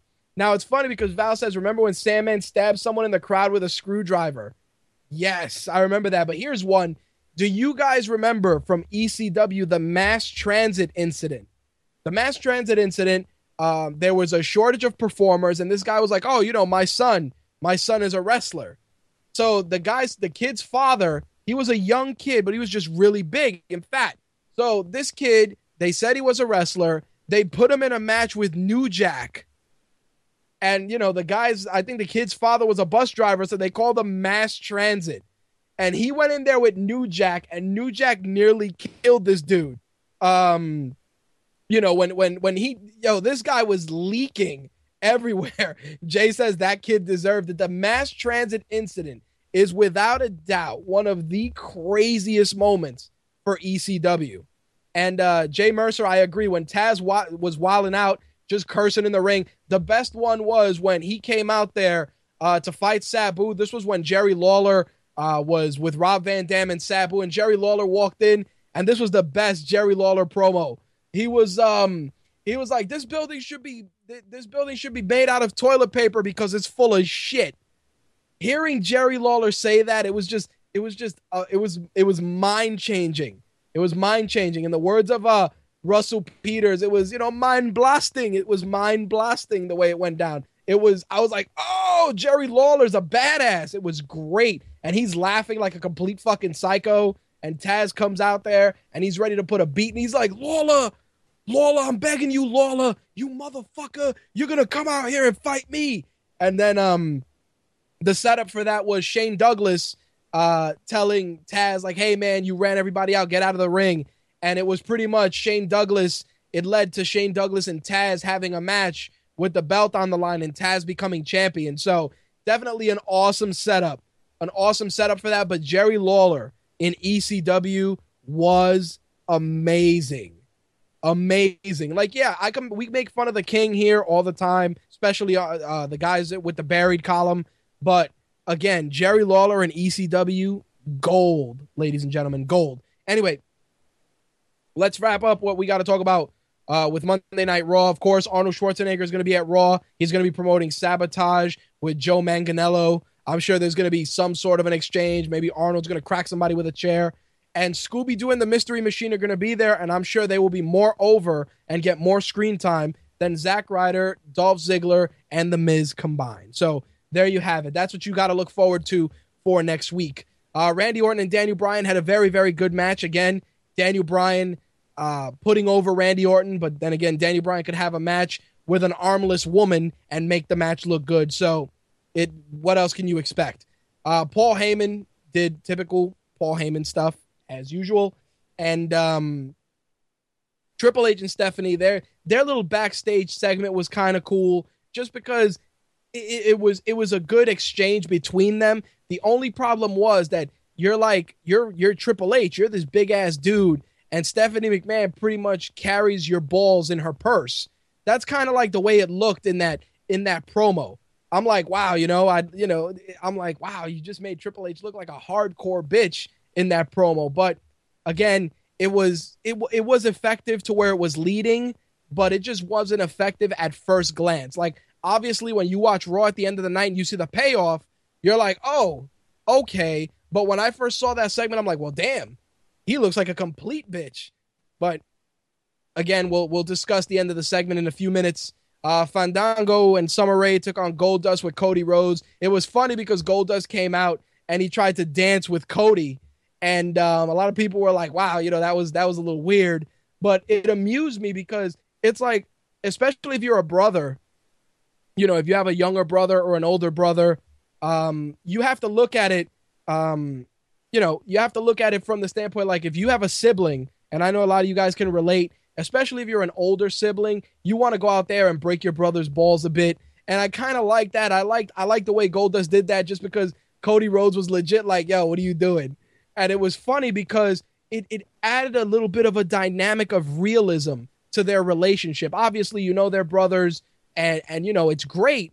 But that I like the way that that was done because it was subtle. Like I always talk about, you know, those little subtle touches, those little things. I like the way that went because again, we we all, especially if you're like I said, if you're a sibling, we've all had those moments where we gotta embarrass our younger or older siblings doing something foolish and that in particular was was very very well done. Um, you know, I really like uh, Goldust as usual continues to improve and and do great things in the ring. There was one blown spot there, the suplex spot. Uh, it was it was amusing that you know they went from that and the match went the match went sideways and Goldust really looked genuinely upset after that match, maybe because of the botch, maybe because he got cut, but he was he was legit pissed off and it was funny because I'm like I'm like but but he won, why is he mad? But then when I rewatched the match, you know, before I got ready for the show, he um you could see that that that maybe the botch messed it up or maybe he caught a stinger or maybe the match just wasn't what he wanted, but he was like super angry. I was like, well, oh shit. I thought maybe it was just uh, his frustration that he couldn't dispatch Fandango quick enough.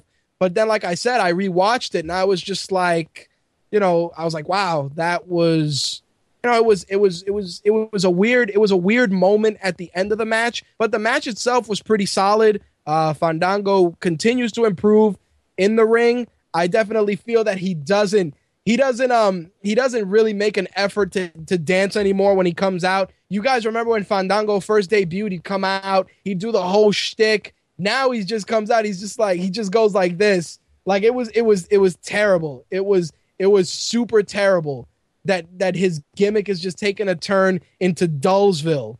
He wasn't he wasn't he doesn't even try to do any sort of dancing anymore. But I do feel that the that the the botch in that match was definitely on him.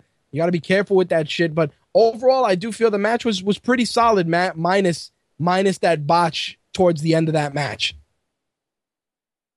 GFQ Sting, he's just another guy now. It's true. It's he's pretty like Fandango. He had they he had this whole big wave of momentum, and everybody was fandangoing. And you would have thought that the WWE would have ran with that ball to try and increase that mainstream appeal. And then all of a sudden, it was just like, meh, go out there with your stork looking chick and um you know that's pretty much it because because i'm sorry and we we talked about it you know he comes out there with the stork and it's like all right we're gonna dance now yes and they're and they're gonna dance him and him and prissy the stork and then all of a sudden it's like um you see him wrestle and you're like all right the guy's a pretty good wrestler then the match ends and you just look at him and you're just like really that was it like that's the problem. Like, and I've talked about this before. When you pigeonhole these guys in this gimmick, he, they're stuck. Like he is stuck being this dancing. It, it's pretty much Disco Inferno with a bird. That's what it is. It's Disco Inferno with a bird. He comes out, he pretends to dance, he shucks and jives a bit, and then you know him and the stork, they dance, and the stork does the split. Then you know she goes and she puts a watermelon on a dog's head and has the dog chase foghorn leghorn. All right. Anyway, anyway, but as I said, it was minus that botch at the end. The match, the match was pretty decent. It was definitely very, very decent. On the diva side of things, uh, Cameron, Naomi rocking her eye patch, took on AJ and Tamina for the 85th time that we've seen this match. Of course, Naomi with her swank eye patch coming in. Um, definitely, here's the good thing about this match and I say it all the time Naomi is the better wrestler. When you uh, between between the Funkadactyls, Cameron Cameron should pretty much carry Naomi's bags, and Naomi should go out there and and and and do what she's got to do. She was very very good in that match. A lot of awesome spots. Got to be careful though because Tamina Tamina her physicality is good, but the the the the chances of her legitimately botching and fucking somebody up are very, very small. Like that's what happens. Like Tamina comes out there and it's like, yo, she's hard hitting, and it's like, okay, but it's like, yo, you can't work strong style with women that that have no concept of strong style. Because that's what it is. It looks like Tamina goes out there and really wants to do some some some strong style shit. And it doesn't always work. Like she busted open one of the Bellas not too long ago. And and that's what I'm saying. Like if if she just paced herself a little bit and and and took her time, you know, she she she could be very very effective. When you look at this match, this is pretty much Naomi carrying Cameron and AJ carrying Tamina, but for different reasons. Now, AJ's wrestling is is is is complete. As whether you love AJ or hate AJ, AJ's wrestling is complete. In Tamina's case, she's she's there, she's almost there. She just needs to tighten it up. In Naomi and Cameron's case, you could fire Cameron tomorrow and I wouldn't shed a tear. As for Naomi, Naomi is definitely her. You know, she she's definitely the star of the group, and there's tremendous potential for her to become one of the divas who is mainstreaming. And I do feel Naomi has the tools for that. She has the look. Um, you know, they haven't really done anything with an African American diva in quite some time. And uh, Val says that Naomi has the better twerk. well said, good sir. Well said. All right. Uh, Big Show, Big E, Dolph Ziggler, and Mark Henry took on Damien Sandow, Rybaxel, and Alberto Del Rio. This is pretty much let's cram everybody we can on TV that people may or may not give a shit about. The match itself was pretty good. It did break down into a bit of a spot fest at the end. Um, you know, everybody hitting each other with the finishers, and pretty Sandow ate the pin, and that was it. It really was like, hey, let's cram every mid carder there and and and hype up the over the top rope battle royal. That's it. It was it was full hardcore. You just needed Zack Ryder as the special guest referee to bring it full circle. Uh, Renee Young had a little exchange with Batista. You know, Batista, Batista with his alien Alienware looking face, uh, talking about he's going to be champion. It's not going to fucking happen, Big Dave. I'm sorry, but it's not.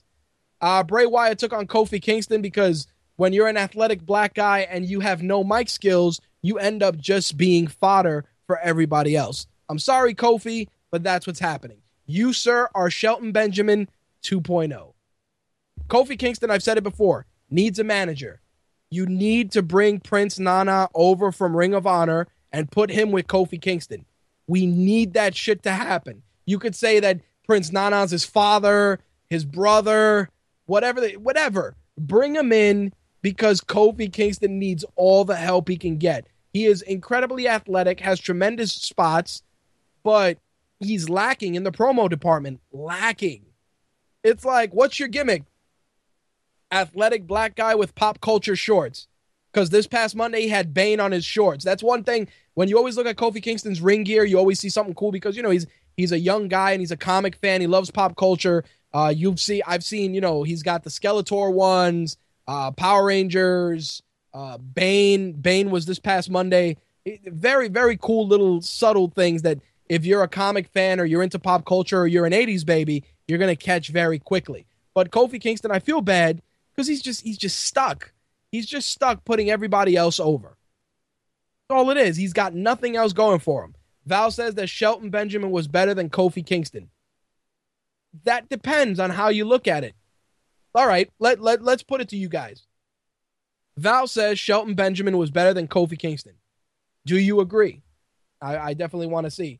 Um, technically, are you finishing? Are you finishing that thought? Oh, from a technical aspect, you see, it's weird because they they do have two different wrestling styles. You know, it's um, you know, when you look at when you look at their wrestling, you have you know amateur wrestling background, WWE factory. So I can understand where that comes in, but in terms of just just connecting better, I think Kofi Kingston his his spots have made him um, more of an asset. Make of that what you will. Jay says Prince Nana cursed out my regulars crew one event. Even shook his hips at one of our ladies, then shook hands with us and cracked joke with us. That guy is awesome. And then uh, Mortis says they keep Kofi Kingston around just for the Royal Rumble spots. Uh, he sees Mortis went on to say that Shelton Benjamin seemed a bit more smooth or polished. Uh, Jay Mercer says Kofi has better charisma. See, it's it's it's very interesting. The schools of thought are different, and all of you guys are right in terms of some of the things you're citing. But I will say this: from a mat, from a technician standpoint, I understand what Val is saying. Shelton Benjamin, a better technician. But in terms of better mainstream appeal from a from a connecting with the kids standpoint, Kofi Kingston definitely has it on lock. The only thing that Kofi lacks, like I said, is either better mic work or a manager. That's it. I think if he had that, he would be a force to be reckoned with. So let's talk about this end of the night segment. First of all, Triple H comes down. He cuts a really nice promo, putting Daniel Bryan over. Yeah, yeah, yeah. This is great. Daniel Bryan, come on down. I want to talk to you. Uh, Daniel Bryan comes down, and all of a sudden, it's uh, Stephanie McMahon. Oh, I'm going to have you arrested. So the cops come in, they slap the cuffs on Daniel Bryan, and Triple H says, "Hey, hey, hey, what are you guys doing? What are you doing? Get out of here." Then all of a sudden he said he just he flips and he's like, "Yeah, you know, I'm not to let them whoop your ass. I'm to whoop your ass." And Triple H just proceeded to beat the holy shit out of Daniel Bryan from I want to say from 1050 till about 1105. Till about 1105, 1110, he whooped Daniel Bryan's ass. Now, here's the thing. Some people are saying, and like I said, I got a call from from Josh, one of our guys, one of our writers, the next day. He was like, "Yo, what the fuck was that, man? Daniel Bryan just getting a legit hardcore ass whooping, like he's handcuffed and he's beaten to death." Now, it's very interesting that that he felt that way, and this is where I want to kind of get into it. First, you have to look at you got to look at it like this. Co- Triple H has been the corporate bad guy, Vince McMahon 2.0, for the majority of this feud. All of a sudden, you know, all of a sudden he just turned like that and he just became psychopathic bad guy, cerebral assassin, you know, what he's known for. Vicious, vicious ass whooping. And Stephanie McMahon yelling like a banshee, beat him, kick his ass. I just thought of that one big ass tough guy that you get into a fight with, and then all of a sudden his girl is screaming for him to whoop your ass, and then you proceed to throw him through a plate glass window and she runs away. That, forget it. I digress. But but seriously, it's like all of a sudden Triple H he turned the corner, and I just said to myself, "Wow, that that was that was that was good." I did feel it ran a lot longer. It did run a lot longer than it should have been, uh, than it could have been expected.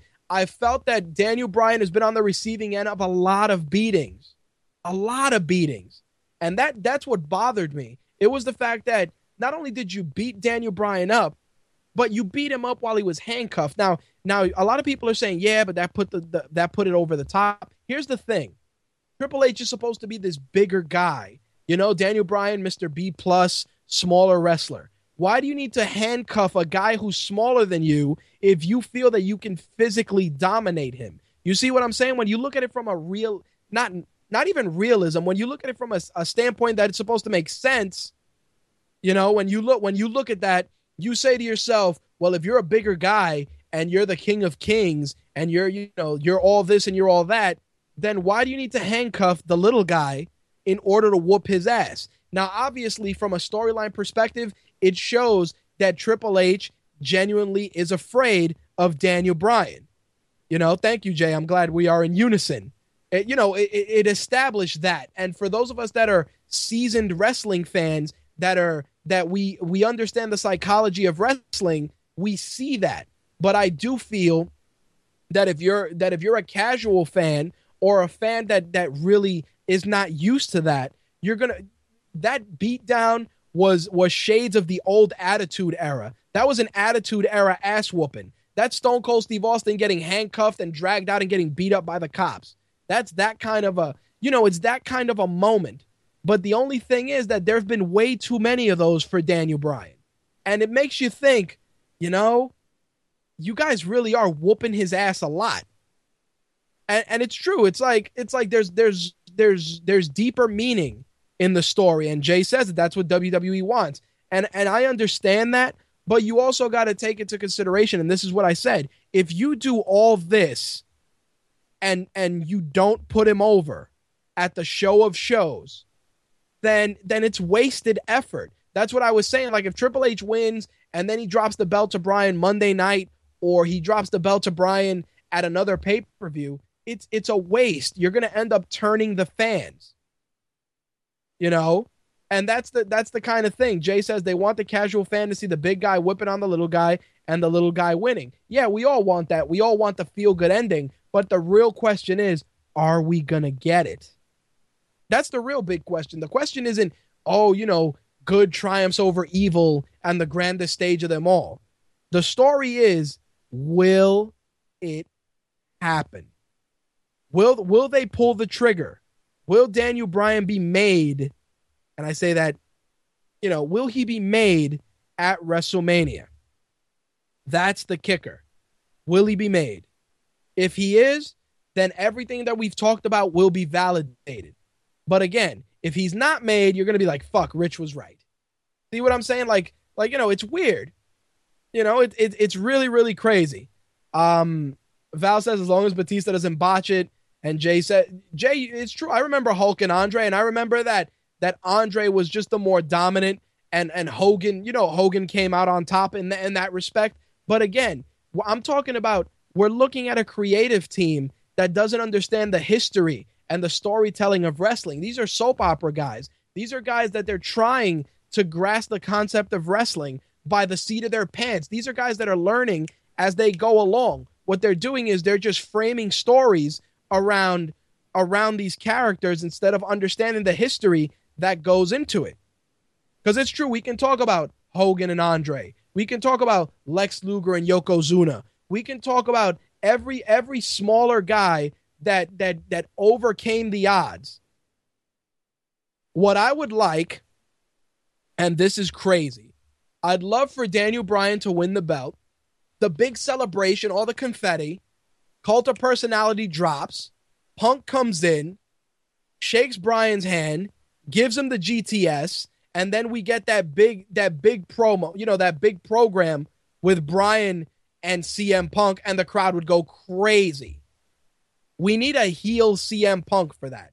We need that. And you know what? His absence from the company, his silence on the web, his his dismissal of of wrestling fans, uh, you know, overzealous wrestling fans. You can do that. You can have Punk drop the pipe bomb Monday night. Like, you know where I was? I was letting you get the opportunity, Daniel Bryan. I was letting you become the best in the world. But always remember, there can't be two best in the world. And you can actually you can go and take that and you can take Daniel Bryan and be like, "Yeah, well, you can be the best in the world and I'll keep being the goat." And when he goes the goat, yeah, that's what you are with your ridiculous beard. He can go, "No, the greatest of all time." And that's what happens. What do you get when the best in the world collides with the greatest of all time?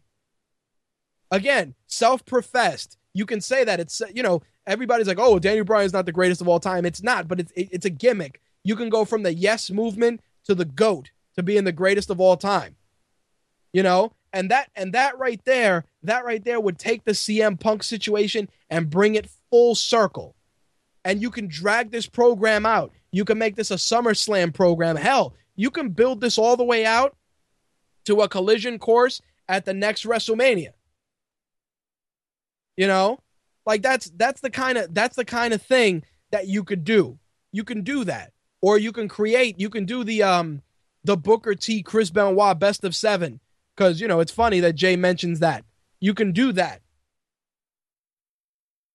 And I like how they bring up uh you know, you're bringing up uh, Chris Jericho, but Jericho, if Jericho comes back, Jericho's coming back to put somebody over. That's about it. I personally feel that, you know, you have a situation where CM Punk is is an X-Man. He is a catalyst. You know? He's a catalyst in this entire state of affairs. Then you have huh Hold on a second.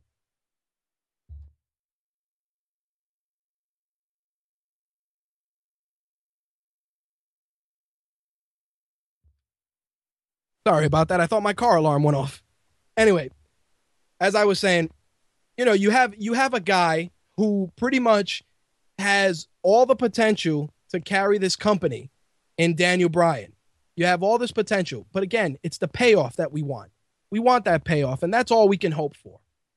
We'll see what happens. We got, I believe, what two episodes of Raw before WrestleMania.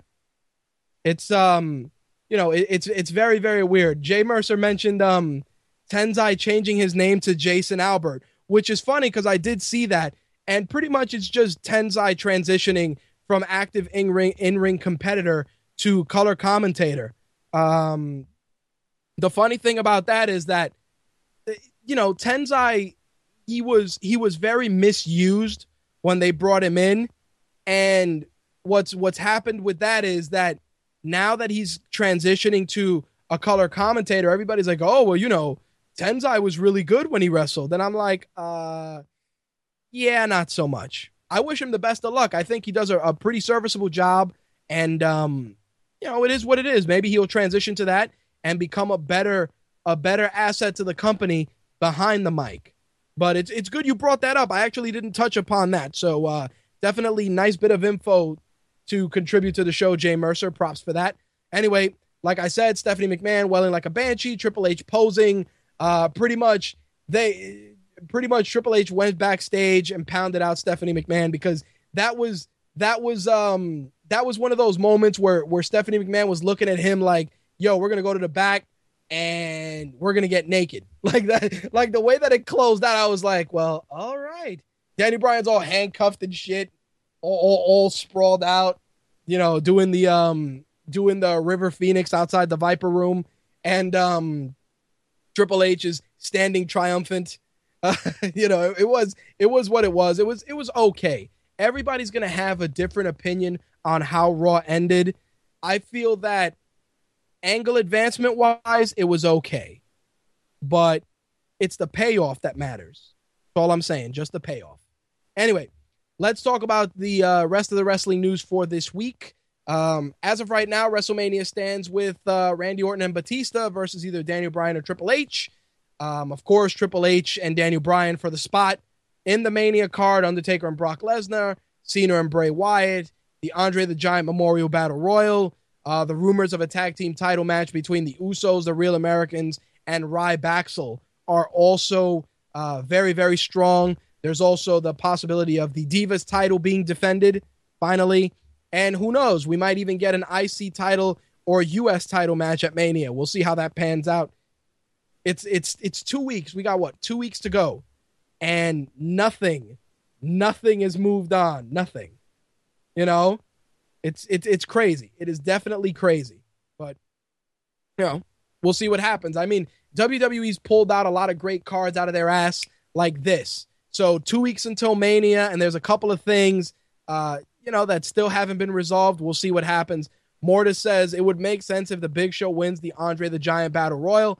Um, it it would, but I do think that they're going to use the Andre the Giant Battle Royal to uh, promote Cesaro. I think Cesaro is going to come out being the star in the Andre the Giant Battle Royal. Obviously, a big show of strength, and you can have you can have a good time with it. I think Cesaro will be the guy to benefit from that match. We'll see what happens.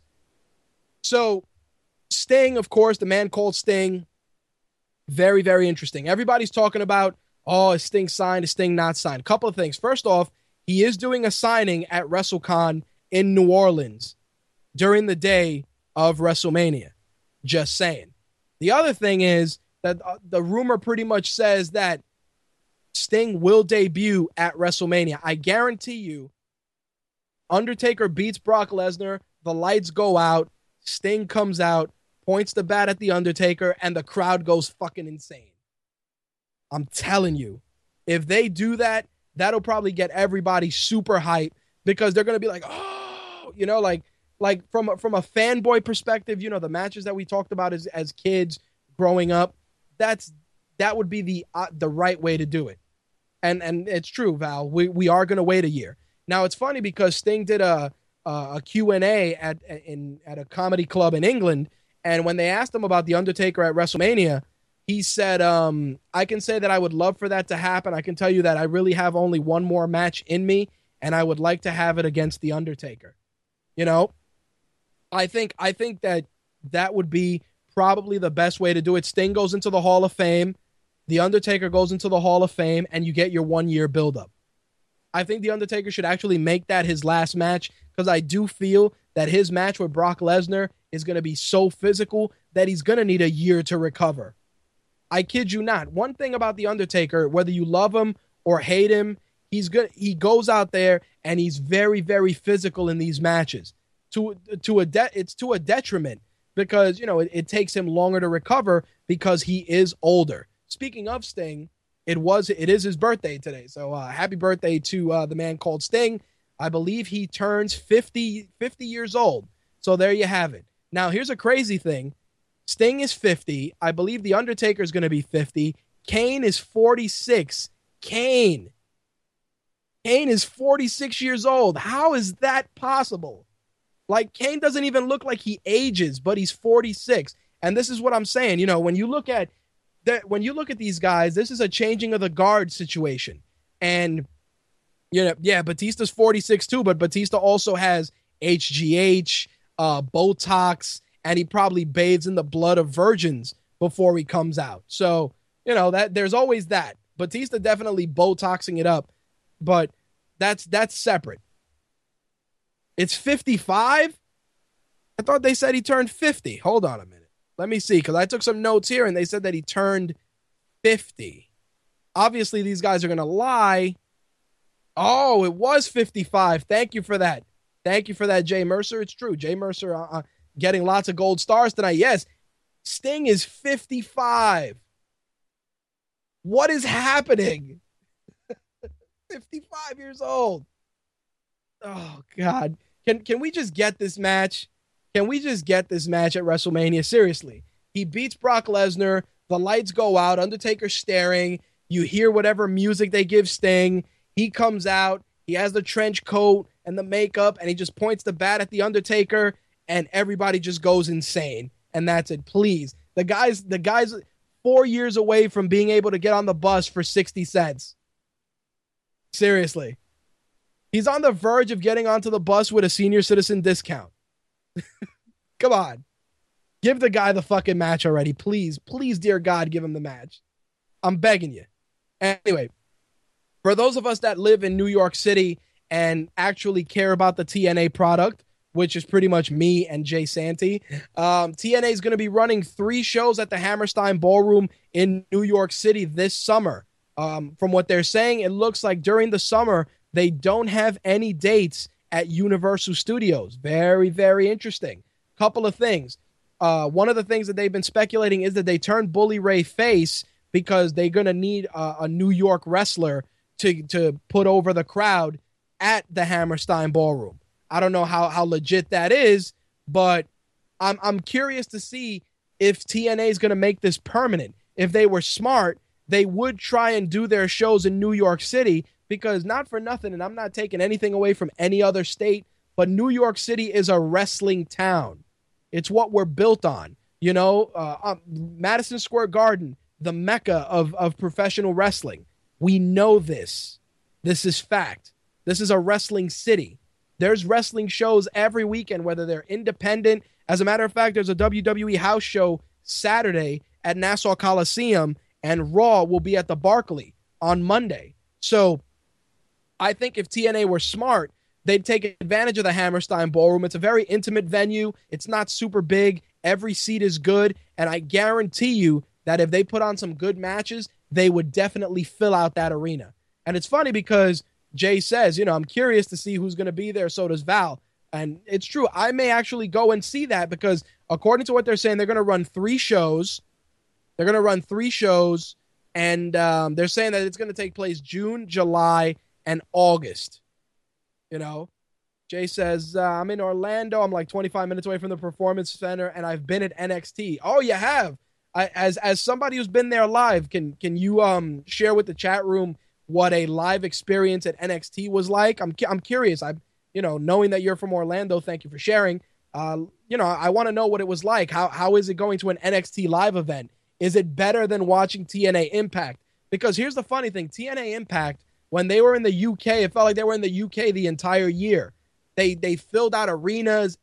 Everybody went crazy and then they come back here and it's like damn isn't that shitty like their lockdown attendance people were saying was very very it was very sketchy at best and i think that you know it's funny because in tna's case they're trying to i think they're also trying to impress spike tv spike tv's offices are here in new york and you know they're up for renegotiating their contract and spike tv's been rumored to be a suitor for WWE's product. So again, very very interesting times with regards to that. You know, it's it's funny that that they're doing these shows at the Hammerstein. Spike TV is here. All of a sudden, you turn Bully Ray. A lot of crazy stuff happening. Um, you know, Mortis says TNA should stay in the UK. Val says TNA sucks with promotion. Really, it's true. They really don't go out of the way to promote their product. They really don't. It's not like it used to be. They used to go out and be really aggressive. You'd see more commercials and shit. Not happening. They're just not faring the way they should. Uh, speaking of TV negotiations, WWE, of course, is being is right now scouting for potential homes, especially if they can't re up with NBC and Universal. Obviously, Spike TV would be the easiest suitor, but also Fox Sports One. But I don't know if Vince McMahon will feel comfortable sharing his audience with the UFC. Another another entry into the uh, TV arena is WGN. Now, WGN is available on a couple of different cable providers. I think they are in 73 million out of 99 million homes, according to what I've read, uh, according to what was on the Wrestling Observer. And, um, you know, WGN, an interesting network just because I, I don't even think I have that network. I'm on Fios. I have to check. But I really think that if WWE does make the jump to another channel, it's got to be a channel with mainstream. Like people were saying TNT or TBS. Um, you know, like I said, Fox Sports One has been rumored. Uh, the, the AMC thing. I honestly feel that if anything, TNA's relationship with USA has been the most beneficial. I think that SmackDown on Sci-Fi has been, eh, you know, but there, there's definitely. Thank you, Jay, for letting me know that Fios has it. I do feel TNA, uh, WWE is better suited for either Spike TV or TBS slash TNT. I don't think, you know, putting them on WGN or some offshoot network, unless maybe you do FX. FX might be good too. But, you know, USA USA has been the staple for WWE programming for so long that it would be an it would be very stupid for USA to give it up. Mortis says to put them on PBS. there you go. You have uh you give element you give Sherlock at, at eight o'clock, and then at nine thirty you give Raw. How weird would that be? Benedict Cumberbatch and Martin Freeman solving murders, and then Stone Cold Steve Austin in a promo, you know, or John Cena in a pro. Oh my God. WWE Raw is provided by viewers like you. Because, you know, those PBS commercials are the best. They're so sad. You watch them, you're like, this show is brought to you by blah, blah, blah, blah, blah, blah, blah, blah, blah, and by viewers like you. I guarantee you, if it was on PBS, it would be awful. It would be fucking awful. It would be a guilt trip. Like I would be donating to PBS every week just because it's like PBS has no kind of a presence. They're just like, yeah, we got all the awesome BBC stuff, and that's it. Oh, and Big Bird, which you know, whatever. That that's what you watch on PBS. That hell, that's all I watched. PBS was Big Bird. Uh, when my mother was raising my sisters, it was Barney the dinosaur. So yeah, PBS raised us. Thank you, Val. I agree. PBS and Nickelodeon. I remember Maya the Bee, Eureka's Castle, uh, Fraggle Rock repeats uh, was all on Nickelodeon. The Rugrats. Uh, what else did I watch? The Rugrats were my shit. Uh, oh, Rocko's Modern Life. Rocko's Modern Life was was a staple. Ren and Stimpy, come on, who doesn't love Ren and Stimpy? Powdered Toast Man, where he saves the Pope and he tells the Pope to hold on to his ass while he flies backwards. Come on, that's great shit, man. Come on, Doug. Definitely, Doug was the shit. Anyway, let me let me not. We're gonna get it super nostalgic. Um, it's not every day we talk about what the fuck wrestling news, but this next bit of wrestling news is even is even crazy for me. Check this out. Dave Meltzer put out a uh, brand new Wrestling Observer newsletter, and get this: WWE is going to be getting into a new line of business. No, it's not softcore pornography with the divas. Before any of you ask, it is actually going to be get this workout videos. According to what Dave Meltzer put out in the Wrestling Observer newsletter, after the phenomenal success of DDP Yoga, it ain't your mama's yoga. Uh, it has led for the to the company branching out and creating workout DVDs. WWE is putting together at least one, if not two, workout DVDs. Um, first one is obviously a men's workout DVD with Triple H, and then they're doing a female workout DVD with Stephanie McMahon, which they actually were filming, I believe, at the WWE Performance Center. Obviously, on paper, you look at it, you're like, really? WWE workout DVDs? Recipe for disaster. But think about it, it doesn't really cost them anything. They can do the filming themselves. They can do it at the performance center and then just distribute it. Yes, Stephanie McMahon is going to be doing the workout DVD. Yeah. I see that Jay hates Dave Meltzer. Dave Meltzer, I have a love hate relationship with him. Sometimes he puts out decent stuff, but um, you know, this particular bit of information I wanted to talk about because it is so crazy. It is, you know, you look at WWE, everybody's in great shape, everybody's athletic, and you don't think, oh, you know, maybe if they put out workout DVDs, it would be pretty cool. Like it was just, it's so weird because it jumps out. Like when TNA put out a Jeff Hardy workout DVD, I was like, really? A Jeff Hardy workout DVD? Pretty much, it's gonna be first you pour the Coke on the do- on on the on the table, then then you roll up the paper like this, and then when the paper's rolled up, you put it like this, and you go. That's the Jeff Hardy workout DVD. The Jeff Hardy workout DVD is rolling up paper and sticking it into Coke or whatever drug of choice he was on. But seriously, it's it's it's weird that that you know you would look at that and you'd go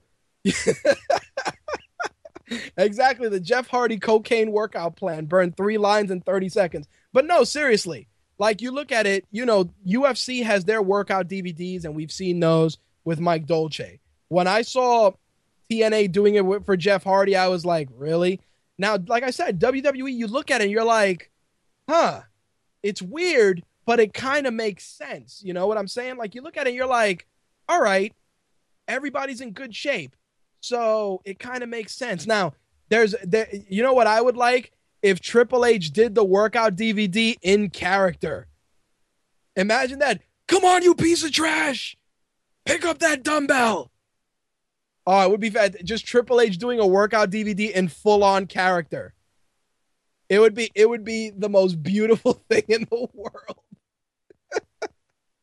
how how ridiculous would that be? Just Triple H in, in character doing a workout DVD. I'd I'd want to see it just for the hell of it. You know. Now, Val says Stephanie McMahon does not look good. This is not a good idea. It's weird because I believe she was in a couple of fitness magazines.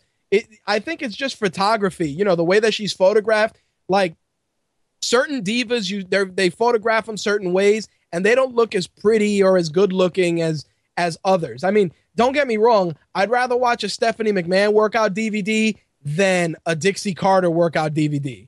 That's all I'm saying. I, I, I mean I, I I could live with that, but seriously, it's just it's just very weird that they would get into this particular market. But again, like I said, they really it doesn't cost them anything. They got the gym, they have the superstars, so people buy them or people don't. Say you put them out for ten or fifteen bucks, you know, it, it, it could it could work, it could work. So Val sends me a link. Uh, let me look at this. It says Stephanie McMahon in a bikini. All right. Let me look at this. What are you sending me? Oh. Well, see, it's weird because you you tell me to look at this and I and I and I'll be honest. Stephanie McMahon has like a mom body. I think she's popped out what, 3 fuck trophies already? She's popped out 3 fuck trophies with Triple H. Uh, for those of you that are new to the show, when I say fuck trophies, I mean kids. You know, you survive marriage, well, you get a trophy after nine months. That being your kid. so yeah, she's you know she's she's had three she's had three kids, so she has like a mom body, and and that's the funny thing because you know she's she's like the face of the company. She does like Twitter stuff with the WWE with at WWE moms. You know it's it's it's weird because you look at it and you're like okay, but it she has a mom body. She's she you look at her and she's like, oh, you know, she's in good shape. And again, you know, clothes clothes make that a big part of it, but she's got a mom body. It like, and that's what I'm saying. Like, if the DVDs are ten dollars and some stay at home mom with kids that watch wrestling wants to check it out, it's not it's not the end all be all. I just find it very strange that they would jump into this of all things. Same thing with the Triple H DVD. It's like when I remember when I was younger, uh, I got the the Triple H workout book. I got the the the, uh, the Triple H workout book. Can I tell you what a what a what a festering pile of shit the Triple H workout book was. And, and it's funny because you know I'm I'm a gym rat. I've been a gym. I've been I've been working out since I was 13. My mom bought a uh, a home gym, and it this home gym were the old home gyms that would use bands instead of plates. So that was the first gym. It was huge. It was it was super huge. It took like a day and a half to put together. And I remember, you know, somebody gave me the the Triple H uh, workout book, and you look at it, and it's a lot of the the typical stuff. You know, uh, three sets of ten, real Mickey Mouse regular shit. You know, real Mickey Mouse bullshit. So again, if you're like a regular dude and and, and oh, I want I want to be Jack like Triple H. First of all, you need a good supplier of HGH. Secondly, you need to eat nothing but chicken breasts and broccoli and asparagus. And the other thing, you needed a diuretic and a shitload of water if you want to look like Triple H.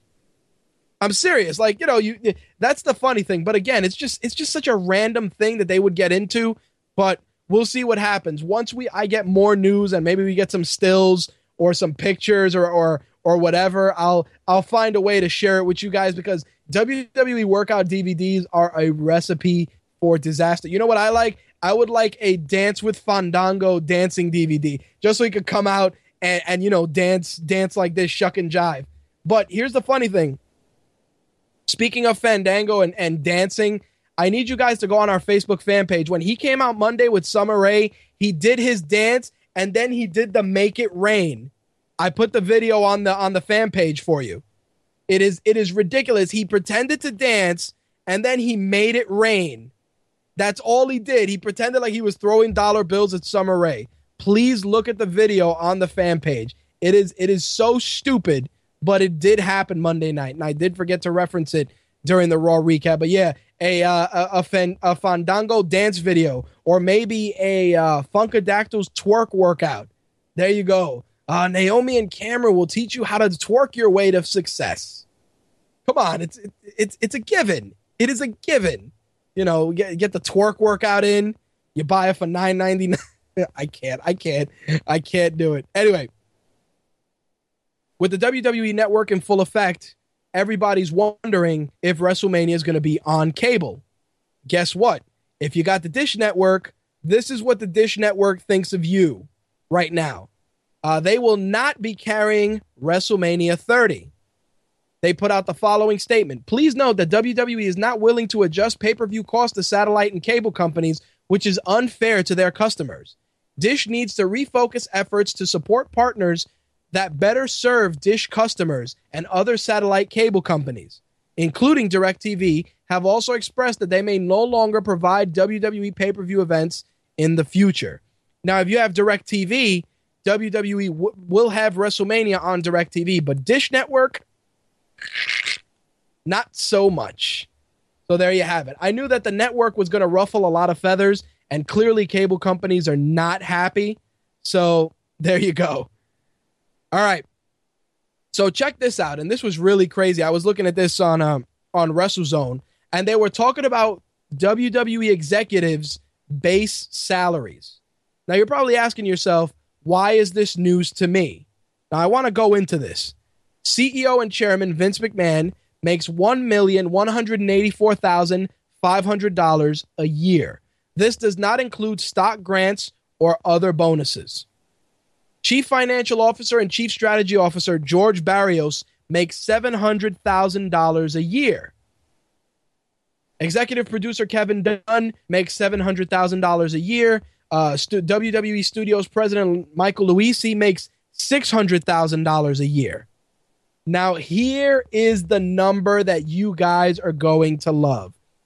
Executive Vice President of Talent, Live Events, and Creative, Paul Levesque, makes $558,000 a year. Here's the kicker Triple H makes $550,000 a year, but he also has a talent contract for $1 million a year. Is that crazy or what? The dude makes $550,000 base. Then he makes a talent contract of a million dollars. I kid you not. I'm about to paste this in the chat because I know you guys are going to lose your minds. Triple H makes ridiculous money. ridiculous. It's insane. It's insane. 550 plus the extra million as a member of talent. It's it's bananas. Jay says sounds about right. It's it's ridiculous. So of course, we were talking earlier in the segment about Carlos Colon and we were talking about the Matadors. Well, Carlos Colon is going into the Hall of Fame, and it's very interesting for a couple of reasons. Obviously, Carlos Colon is is a is a uh, is a is a bona fide Hall of Famer, but um, the funny thing is, Carlos Colon actually said in an interview um, on Primera Hora not too long ago, he um, he said that they were probably going to be selling the World Wrestling Council, uh, the WWC footage to WWE.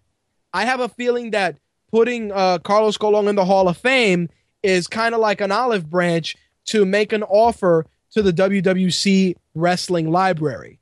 So very, very interesting where that goes. I think you know Carlos Colon going in, he deserves it.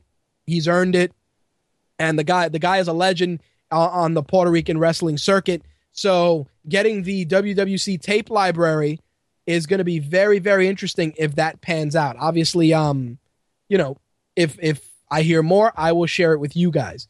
Uh, Dark Helmet writes Triple H makes more than Vince. Here's the thing this is Vince McMahon's base salary. It's his base salary. Vince McMahon probably makes a shitload of money between stock options, network perks and bonuses, and performance bonuses. Because remember, these guys all their their their money is based on a board of directors. So Vince McMahon has tons of stock options. He's just chilling. You know, with regards to to Triple H, he has it very interesting because he not only gets a corporate deal, but um he also gets a talent contract. And uh, like I said, um, and I mentioned this a couple of weeks back, Vince McMahon is officially a billionaire with all the stock success that he's had. Thank and you know Jay Mercer also posted that in the chat. Vince McMahon is a billionaire. He is chilling right now. So giving Triple H, you know, a million and a half is is nothing. It's a, it's a drop in the bucket. Now, you guys are going to love this. The WWE network is going to start doing original programming. So they sent out a survey, which PW Insider shared, about potential WWE network reality shows. The, the these these ladies and gentlemen are are gems. They are 100% gems.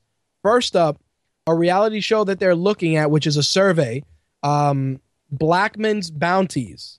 It's supposed to follow WWE star and legit badass Steve Blackman, who is a bounty hunter. They want to do it in the style of Dog the Bounty Hunter with Steve Blackman. That's the first one. They want to do an NXT behind the scenes show following obviously the the the, the personal lives of the NXT brand.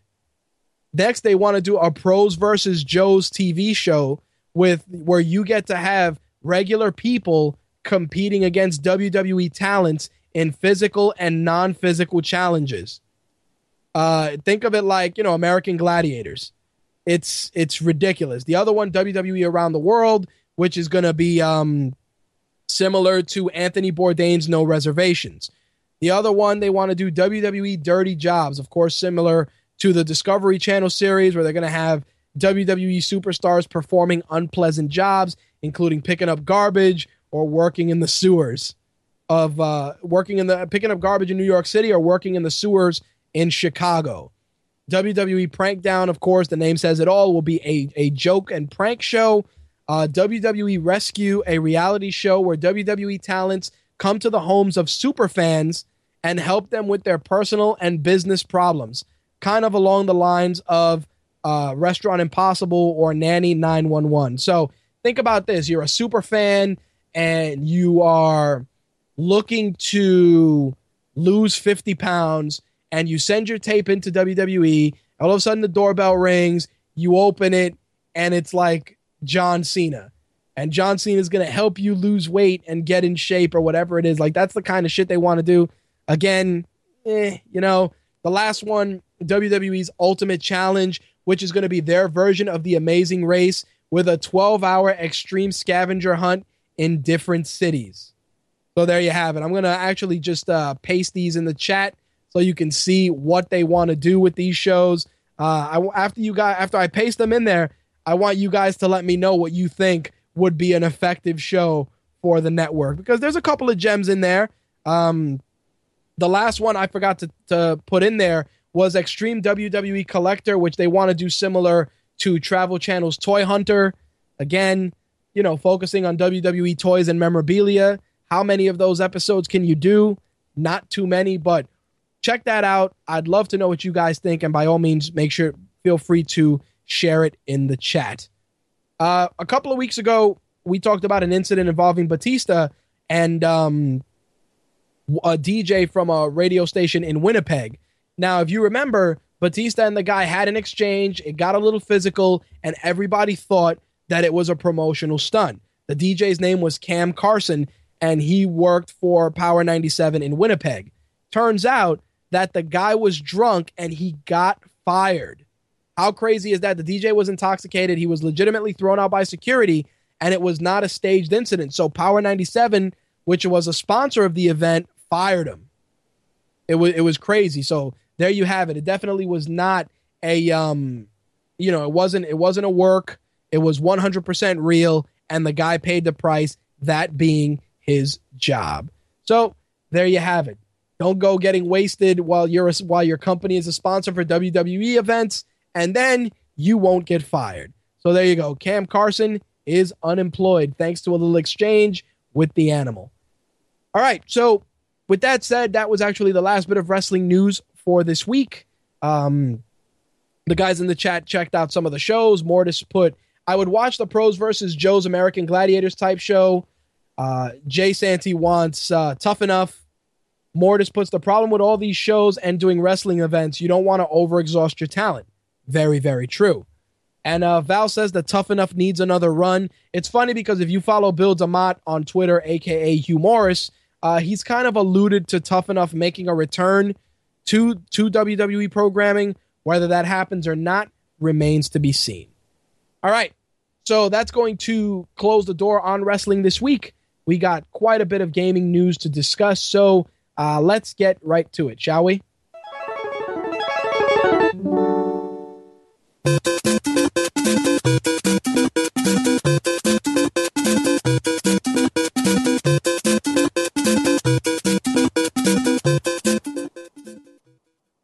right. First bit of gaming news I want to discuss is uh, there's a lot. There were a lot of uh, people leaving their jobs this week in the gaming industry. First up, um, Koji Igarashi's uh, uh, tenure at Konami has come to a close. Of course, he was the longtime producer of the Castlevania TV series, and he is out of here. He is his last day was March 15th, and he stated, "I've decided to break out on my own to have freedom to make the kind of games I really want to make." the same kind of games that I think fans of my past games will appreciate. So there you go. He is now officially gone from Konami. Um, also, uh, the, the, you know, one of the guys from Xbox, he left as well. I actually didn't get to put the, his name in the notes. That's why I didn't get to talk about it. But again, a lot of departures in the gaming industry, a lot of crazy things uh, going on. But again, anybody who is concerned about this affecting the quality of games or the industry as a whole. You have to understand the gaming industry goes in cycles, and these are things that are constantly evolving, constantly changing. So for me, I feel that you know, even though it's it's newsworthy and it's worth talking about, the fact is that a lot of them are going off and just working on their own things, and in some cases, the guys that truly benefit besides them are us because it allows them to branch out and do unique and special projects, which are great for us, the gamers. This past week, Capcom revealed their fifth and final uh, roster addition to Ultra Street Fighter 2. I mean, Ultra Street Fighter 4, excuse me. And the character was Decapre. Now, you're probably asking yourself, Decapre, what's her deal? Uh, Decapre was one of Bison's dolls and is actually. She made her first appearance in Street Fighter Alpha 3, and she now makes her debut officially as a playable character in Ultra Street Fighter 4.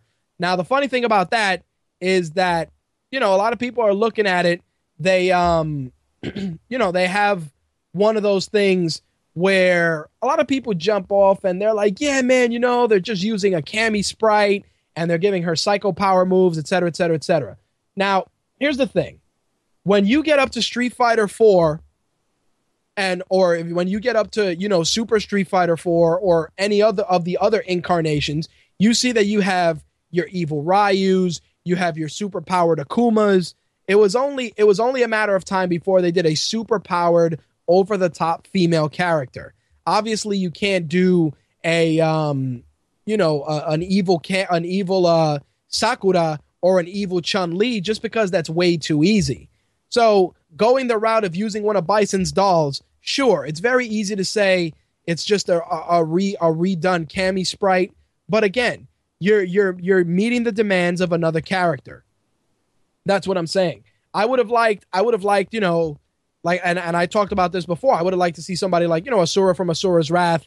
And, you know, Slick Slick and I had a, a lengthy conversation about this. But again, you know, when you're looking at, at a game like Street Fighter 4, there's there's so many characters you can pick from that even though the DeCapre character is cool, you can pick, you know, you can use uh, you know, Skullomania from Street Fighter EX or Garuda or any of the EX characters that aren't owned by the company that did um you know, the company that did uh Street Fighter and you know, Street Fighter EX that they had their characters that they own that they owned plus Capcom's characters.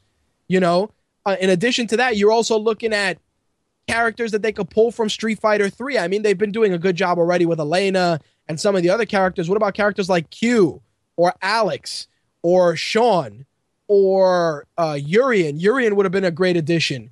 Or you know any of those characters because according to what they've said in the in the Street Fighter timeline, Street Fighter 3 takes place before Street Fighter 4.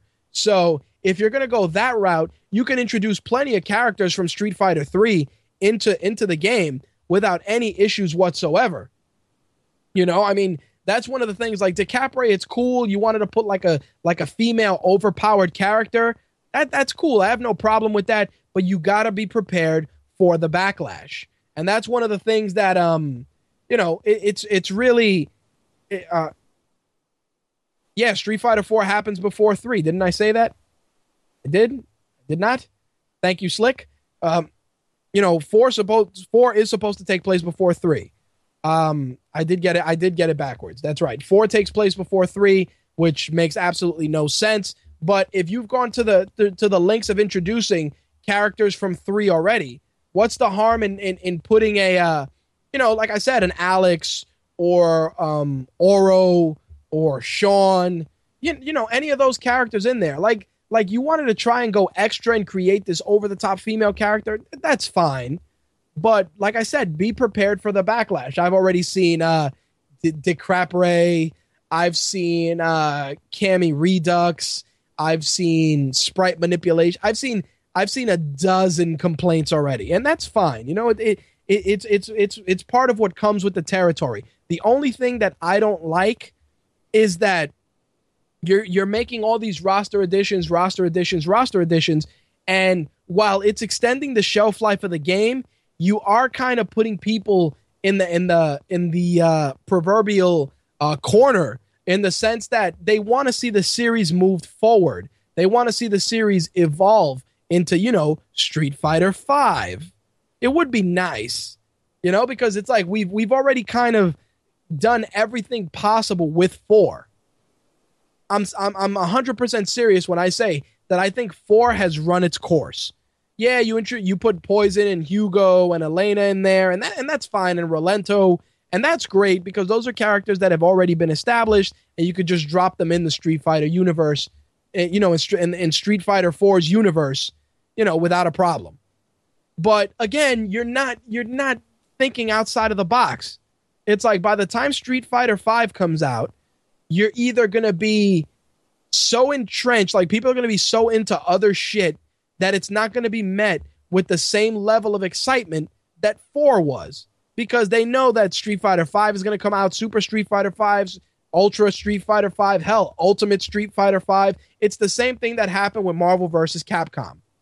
Where, you know, they they added every character that they could that tied into every movie that they got coming out, which they do, and anybody who didn't figure that out clearly clearly is not thinking up far ahead. Every character that is in in Marvel versus Capcom is either an established character in a movie or going to be in a movie. Think about it. Ghost Rider, when that game came out, the second Ghost Rider movie came out. The Nova Corps are in Guardians of the Galaxy. Rocket Raccoon is in Guardians of the Galaxy. Hawkeye was in the Avengers. You see what I'm saying? Like a lot of a lot of this stuff was all pre-planned. All of it. Because it, it's it's you know, it's it's what's expected. This is this is one of the things where as much as I love Capcom, they frustrate me because they're they're they're relying too much on their on their existing properties and not taking any gambles by moving forward. It's the same gripe I have with Nintendo on occasion. But again, it, it it's one of those things. Hopefully, Ultra Street Fighter is going to be the last one, and that'll be it. But if you are interested in picking it up, it will be released as an add-on uh, to Super Street Fighter 4 in June on the 360 and PS3. And then if you want to get a standalone disc, you'll be able to pick it up in August. Slick also informed me that, you know, Infamous Second Son comes out today, and Sucker Punch will be releasing a day one update that will give five hours of additional gameplay over the next couple of weeks, along with difficulty balancing and bug fixes. Thank you, Slick, for bringing that to my attention. So if you are picking up Infamous Second Son, do yourself a favor, make sure you plug it in and get that update in ASAP. Now, the big the big buzzword, the big buzzword this week, virtual reality. Of course, GDC is going on and we have Oculus Rift, which everybody's been talking about, and you know, Oculus Rift is cool and it's a great concept, but Sony announced their Morpheus project, which is similar. It's going to use the the camera along with the PlayStation Move. Same thing, big doohickey you wear on your head, and it's supposed to pretty much do the whole virtual reality shtick. Now, the problem with this is, while I, I'm a big fan of them moving forward and taking risks and trying to be, uh, yes, thank you. Slick says the PS4 Geordi LaForge visor. Yes, I do. I do admire the necessity and the, and the and the the forward thinking of jumping into virtual reality. But here's the problem with that, in my opinion. We're already in the next gen, right? We're in we're in the next hardware generation. How about we evolve the next hardware generation before we jump into the next peripheral generation? And what I'm saying is like you moved everything forward by introducing things like the Kinect and the PlayStation Move. That's great. But those two technologies still haven't even scratched the surface of what can be done. You get what I'm saying? Like you put out the Kinect, and the Kinect in theory was was a was a cool accessory. It had tremendous potential. It gave you a new way to play and enjoy your games. You know, voice activation, uh, doing the whole Minority Report, moving shit with your hands. It was great. But again, these are products that they still have a lot of shit going on. And what I'm saying is like there haven't been that many great Kinect games. There haven't been that many great PlayStation Move games. They they're there and they're good, but they're not great. You know what I'm saying? Like they haven't they haven't really embraced that technology to the point where you can look at it and say, "Wow, these guys have fully taken things to the next level." I feel that they're kind of sprinting to the finish to get this out because everybody's talking about Oculus Rift. Now, I've seen Oculus Rift, I've seen a lot of demos with Hip Hop Gamer, and it, it looks incredibly promising, and it does look like something that will definitely be the future of gaming. But the only thing, the only issue I have with that is that we're we're dashing to the future without building out the present.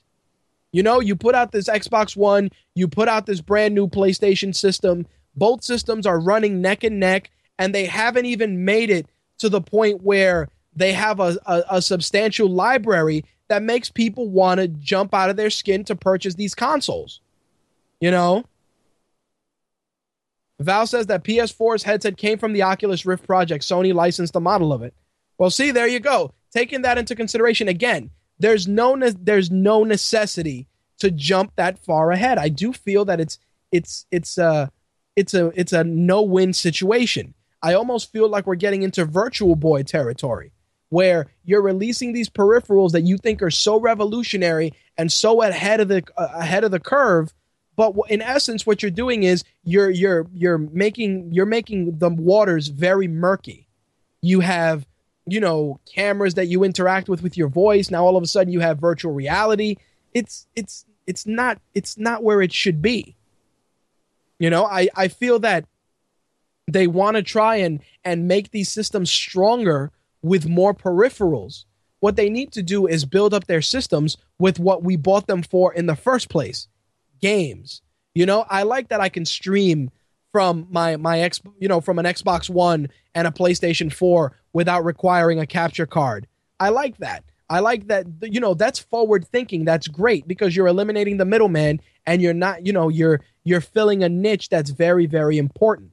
The thing that disturbs me is when you're going into we're going to release these add-ons and these peripherals, they're going to cost all this money and they're really not enhancing gameplay to the degree that we would like. And what I'm saying is, think about it. You bought the Kinect. How many of you that have a Kinect legitimately use it? That's what I want to know. I want to know how many of you guys legitimately use a Kinect. And, and, and that that's what I'm saying. Like like I have a Kinect. You know what I play? Fruit Ninja. Okay, I, I think I play Fruit Ninja more than anything, and the occasional voice commands. That's it. I don't really I don't really go out of my way to play Kinect a lot. You know? Now the dancing games, it's funny because the dancing games, I've played them and here's the thing, when you have a group of people in your house and you want to play something that's easily accessible, you know, Just Dance, Dance Dance Revolution, whatever it is, those games are easily accessible and I have no problem with that. But here's the issue. You put out games like Just Dance or you put out games like Fruit Ninja and you really don't try to build anything else you know, you put out that UFC trainer game which I played, which was which was cool. You know, I like the UFC trainer game. And I felt that it was great and it was moving into the right direction. But what bothered me was that they just they they had this whole big drive for physical fitness and then they just stopped. And that's what I'm saying. Like it's it's like, oh yeah, you know, check out this helmet. It's gonna give you virtual reality and all this stuff. We haven't even fully embraced 3D yet and you're over here talking about virtual reality gaming. How about we get past 3D and 4K? How about that? How about we get to that stage? How about we get to the stage where where gaming, you know, where games are like this, you know, where where where you can walk into a store and pick up four AAA titles without batting an eyelash. And that's what I'm saying. Like my TV, I have a TV that nat- that natively does 480 hertz and um, you know it does 240 motion flow. Now, I like watching motion, you know, my my my movies and stuff with motion flow because it looks really cool, especially if you have stuff that uses special effect like hardcore effects, like the Avengers or stuff like that. I like that. But again, do I need it? Is it mandatory? No. The other thing, my TV has 3D. Do I like watching the the motion flow, not ocean flow? um, you know, my television has 3D. I've made it a point to buy a couple of 3D movies here and there. Like I bought Judge Dredd, you know, the new Dredd in 3D, which was very cool. Um, you know, I bought Pacific Rim in 3D because it was very cool. It, things like that. Like I'm trying to to give the technology a shot, but that's what I'm saying. We're not at a point where that technology is commonplace. Like it shouldn't have to be, hey, you have to buy the 3D DVD extra. We're, we're, once we get to the point where all of that is standard, then then we're ready to move to the next stage. With Kinect and the PlayStation Move, it's nowhere near that. Nowhere near that. We are we are nowhere near, you know, um, we're nowhere near virtual reality gaming. And the reason I say that is because we're not even near physical gaming. We're not near like even the Wii U and the Wii. People to to a lot of people they weren't used to that concept they weren't used to it. You know, they weren't used to the whole Wii bowling thing. And then when it started taking off, it became something different. It became something unique. And it was something that Nintendo did right the motion gaming. The only problem is that everybody jumped into the motion gaming and it didn't take off the way it should. So rather than try and reinvent the wheel and make it better, they just stood back and let it flop. That's what that's really what happened. Instead of instead of trying to evolve things and make them better, what they did was they just said, hey, you can do everything that the Wii does, but with better games. You can talk to your system. You can do this, you can do that. and that's you know that that's kind of where I feel that these systems are are not where they should be. Don't tell me that I'm going to want to play Oculus Rift or virtual reality when you don't have a library of games to even play that with. Don't get me wrong, the concepts are cool, you know, like if you're if you're playing like Assassin's Creed and you look down and you see, you know, the um the the you know the the hidden blade and you can walk around and stab somebody, that's all that's great. That's well and good. But how about we get to the point where there's games that can utilize that? Because right now there real there really aren't any. Uh, speaking of Assassin's Creed, Kotaku actually leaked some screens for a brand new Assassin's Creed game called Assassin's Creed Unity, which is supposed to be taking place in 18th century Paris, France. Now, the funny thing with that is that there's also another Assassin's Creed that they're going to put out called Assassin's Creed Comet. Now, from what they've been saying, Assassin's Creed Unity is going to be on next generation consoles. Um, Assassin's Creed Comet will be on Xbox 360 and PlayStation 3. No idea if they're gonna if they're gonna really, you know, if it's gonna be the same game or if it's gonna be the game split across. But I do admire what they're doing in trying to keep current generation consoles relevant because if you've been following the news this week, you know that Titanfall was delayed. Titanfall was supposed to hit stores on the 25th. Now it's been pushed to April 8th. And a lot of people that are current gen console owners are very disappointed and very upset because they realized that it to some people are saying that it's a well orchestrated plan by Microsoft to push people into the next generation. I don't know how accurate that is because you have to realize that, you know, Xbox Ones are $500 and you can pick up a Titanfall bundle for the same $500 getting the game and essentially for free. The only problem is that it's only the one game. Not everybody wants to play a first person shooter. So when you're looking at that and you know you're you're you're alienating the other half of your audience, you're you're to get people that are pissed off. And what I'm saying what I'm saying is you put the game out for Xbox 1, everybody buys Xbox Ones or everybody that had Xbox Ones bought the game and then when you re- when you say, "Hey, we're to leverage that and we're to get people on the 360," and then you tell them, "Yeah, well, you're to have to wait." I know people that have been waiting to play this game and they just want to enjoy it. And they feel that they're being uh, led astray by by Microsoft because Microsoft keeps holding it back. Now, there could be other reasons, you know. Obviously, maybe it's quality control, maybe it's not, but a lot of people are not happy about that delay. Me personally, I want to play Titanfall. I played it in the, you know, I've played it at the Microsoft kiosk in, in my local mall, and it's an awesome game. Would I love to get an Xbox One for it? Sure. But like I said, when I get to the point where I can have three or four games that I can pick up for Xbox One or PlayStation 4, then we'll talk. For now, our next gen stuff is being covered by Slick because Slick has a PS4. So, you know, it's one of those things where we're going to monitor it. Me personally, I'm going to monitor it and I will end up getting both systems at some point. But right now, I'm just I'm just not ready to jump in the pool yet. Right now, I'm I'm just dipping my toes in and seeing if the water is warm. That's all I'm saying. Speaking of Titanfall, the exclusivity that it has will be a thing of the past if everything pans out. Um, EA will be the publisher for the next Titanfall game from Respawn Entertainment, um, according to what you know GameSpot and Polygon put out. But the funny thing is that the next Titanfall will not be Microsoft exclusive. Obviously, we know that this version, Titanfall 1, is exclusive to Xbox, Xbox One, Xbox 360, Xbox One, and the PC. But it looks like EA doesn't want to hear that, and they are actually looking to make it a multi platform title. So, definitely very interesting to see that they're going in that direction. It's, you know, um, when you look at it, Respawn founder Vince Zampella didn't he didn't dispute Titanfall making an appearance on the PlayStation 4. Didn't happen.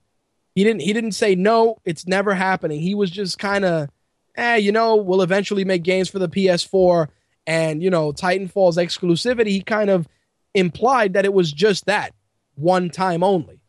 So, we'll see what the deal is. You know, Titanfall as good of a game as it is, it's not it's not Halo. Not to say that it's not at at the stage where it can be Halo, but Halo was a system mover. Not to say that Titanfall isn't, but Halo was the first. You know, Halo was the one that when you looked at it, you're like, wow, I want to buy a system to play that.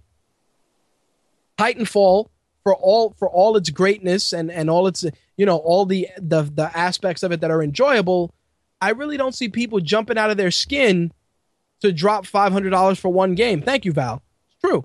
I don't see it. I don't see people jumping out. Oh man, I gotta buy. Doesn't happen. Like, don't get me wrong. When I bought the original fat Xbox, the first one, I bought Halo. I bought this really, really terrible fighting game where it showed people's bones breaking. Uh, what the hell was it? Uh, what the? It was. I'm trying to remember the name of it. It was one of the first fighting games on Xbox, and um, you know, I picked Halo up. I picked that up, and I picked up a. I remember I picked up WWE Raw on the first Xbox. I think I still have it. Maybe I'll stream that in a couple of days. And you know, the original Xbox it built a pretty sizable library. So, you know, that was different because it gave you the initiative to want to buy it. But it's true, I'm not I'm not going to I'm not going to go and drop 500 bucks for one game. Can't do it.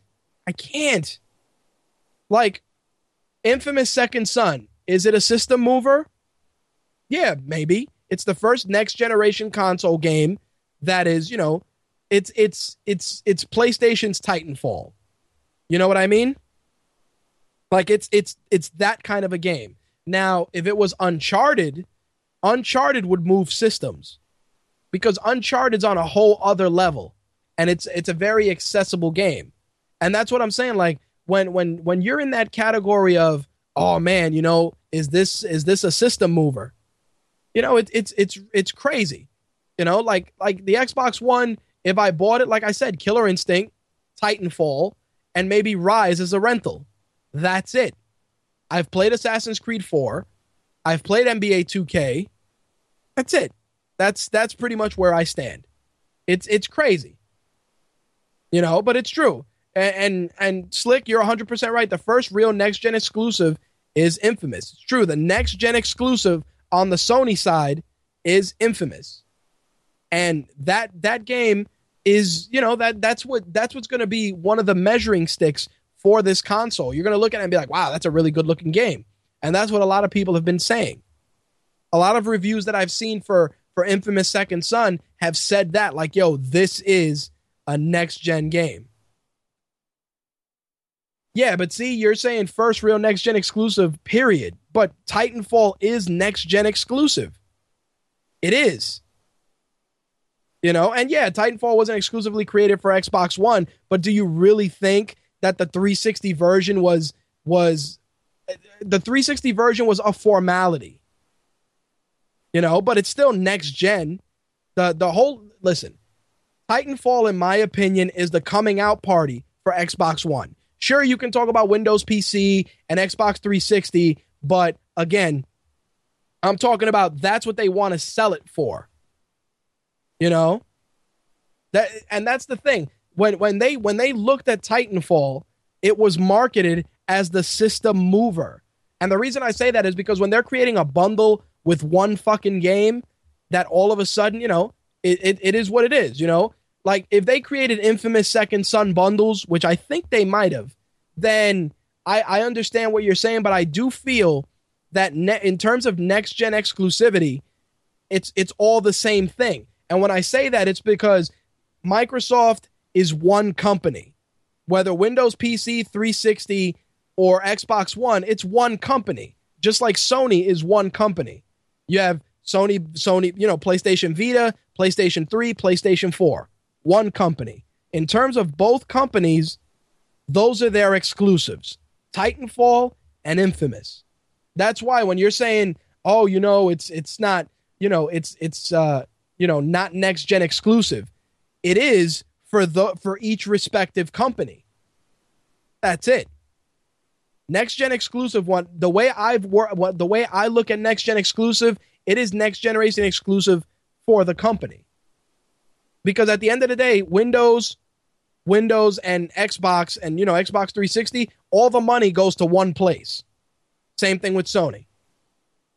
You know, and and I understand you you know I understand you disagree and I'd love for the phones to work so we could discuss it but in my in my opinion and again you're, you're entitled to disagree 110% but I feel that all the money's going to one place and if you're buying and if you're buying Titanfall I'm sorry to say, but Titanfall is going to go to two places. Three six uh play uh Xbox One and PC. That's where it's going. Yeah, people are going to hold out for the 360 like me and a couple of others because, you know, we just don't want to go and spend $500 on a system. And I'm sure it's going to be a pretty decent amount of people that buy it on the 360. But at the end of the day, it's, you know, it's it's made for next generation. Even if you're a PC gamer, you're going to have to spec out your PC to really enjoy it. You know? Slick says, I just would like to see what it would be if the 360 were a non factor for this game. And it's true. I'd love to see that too. But you know what the problem is? When when they decided to not include backwards compatibility, the viability of the 360 and the PS3 will always be uh, in you know in question. It's always going to be that, and and I agree. There, you know, when you look at it like that, there's going to be an asterisk. If you say, "Oh, Titanfall outsold," you know, this game, you have to look at it because it's 360, Xbox One, and PC numbers all together. Like I can understand from a statistical standpoint if I said to you, "Hey, Titanfall outsold Infamous," you're going to say to me, and I know you would, you'd be like, "Yeah, because Infamous came out on three different pieces of hardware." It, you know, Assassin's Creed 4, it made it sold a fuckload of tight, you know, it sold a fuckload of copies, but you also are looking at it because it's on, it's on every system practically, excluding Nintendo. And that's what I'm saying like those games they are multi-platform. And it's true, it, it barely looks better. I agree. It, it doesn't. I mean, Assassin's Creed 4 was the pinnacle in terms of how good that game could look on current generation consoles. Next gen consoles, it's just a prettier coat of paint. I just feel I just feel personally that in terms of looking at the console wars, the games that are going to make an impact are Titanfall and Infamous. The console wars are really starting now. Not not in November, now. And the reason I say that is because the majority of the stuff that came out in November was all rehashed shit. I mean, they had one or two titles that were original, but I'm talking about titles that people are jumping out of their skin for. I looked on Facebook today, and every other Facebook post was Infamous Second Son. When Titanfall came out, every other post I saw was about Titanfall. And that's what I'm saying. Those are the the console wars are truly beginning now. 100% now. Because now you have titles that make people take notice.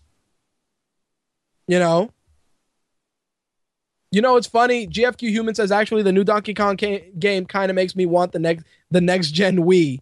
You know what's funny about that? I played uh, the the new Mario game on the Wii U, and I was tempted to buy a system too, just because I appreciated the innocence of Mario and how and how enjoyable it still is and how timeless it is. So don't don't don't think that that's a you know that's a that's a jab against yourself because it's a jab against you because it's not.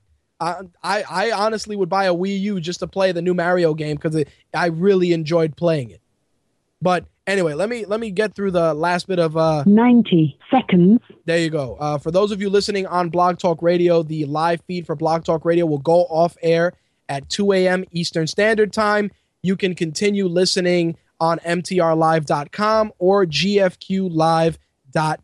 Otherwise, you can also keep listening on Mixlr or you can also listen on uh, TuneIn Radio for archives or keep listening on the GFQ network. Once again, the Blog Talk Radio feed will cut 60 seconds.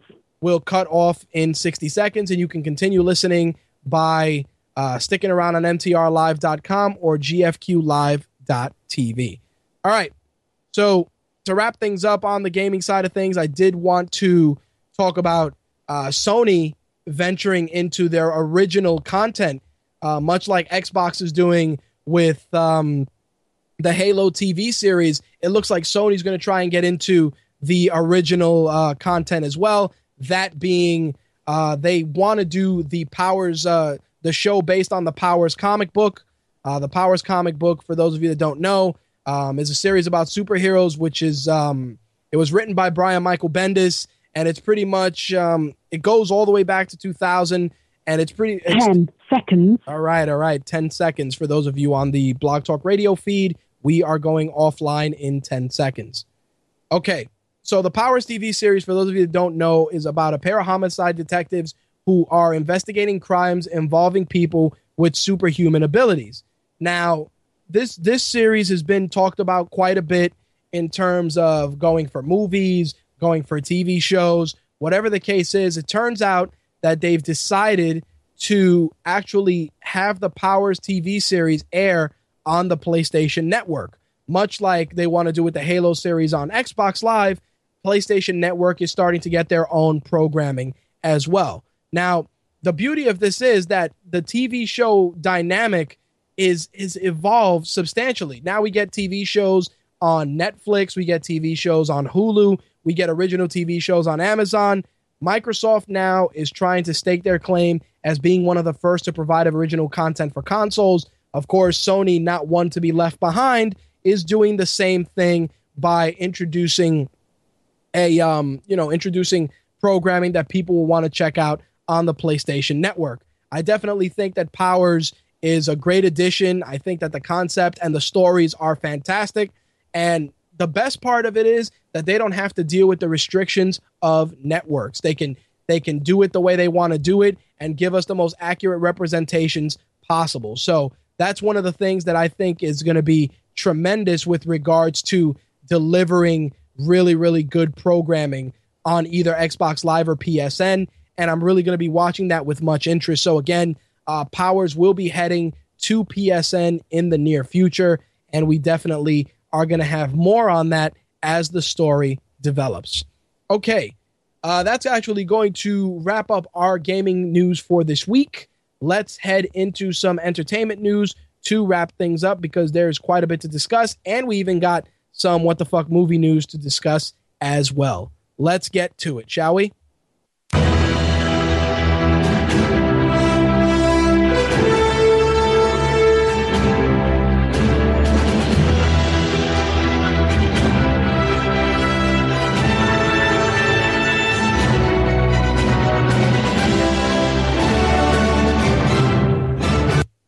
All right, so on the Marvel side of things, we had a lot going on this week, including the Assembling the Marvel Universe TV special that was given on ABC this past Tuesday, and a lot of stuff went down there that I definitely want to discuss, including uh, some glimpses into Ant Man, um, the Avengers: Age of Ultron. Plus, we got a little bit of, footage from Guardians of the Galaxy and a little bit about Captain America and the Winter Soldier. So, first thing I want to talk about is um, besides the Avenger stuff, I do want to talk about what happened with the Veronica Mars film, uh, which actually made a lot of waves for not really good press, but actually bad press. Uh, that being that the film was released digitally for those that did Kickstarter's donations to get the film funded.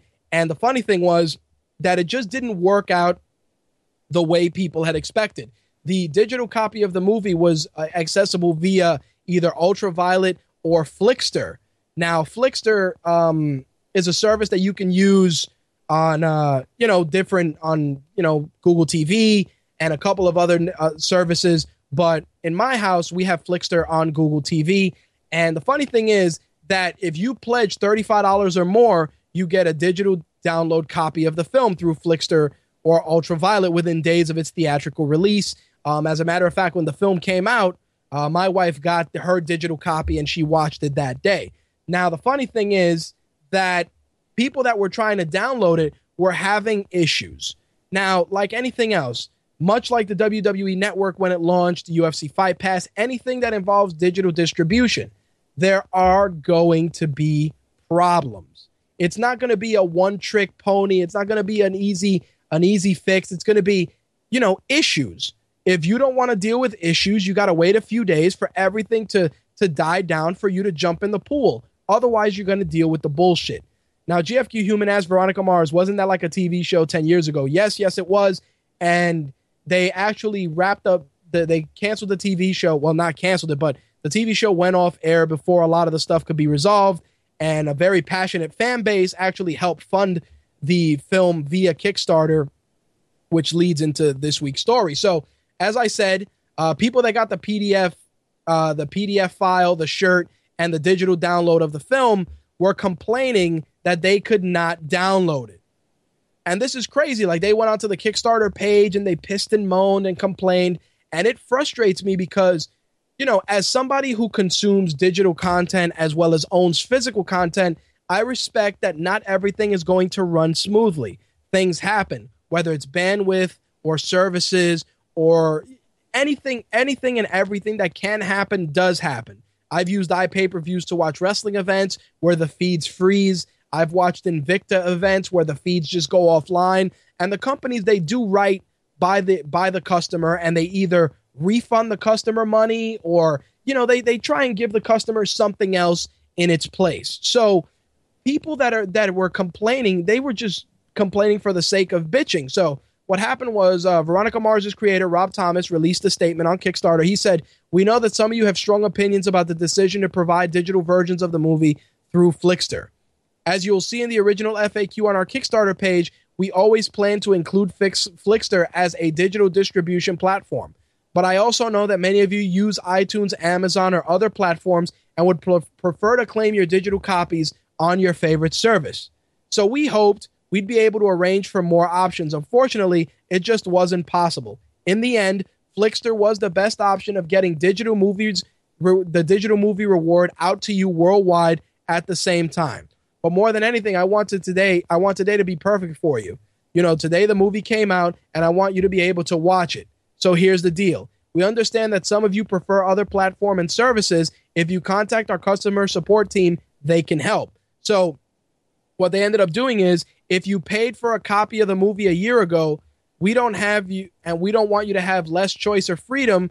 We definitely don't want you to end up paying twice. So what ends up happening is a lot of people ended up getting the movie for free or they ended up getting the money uh, you know, refunded.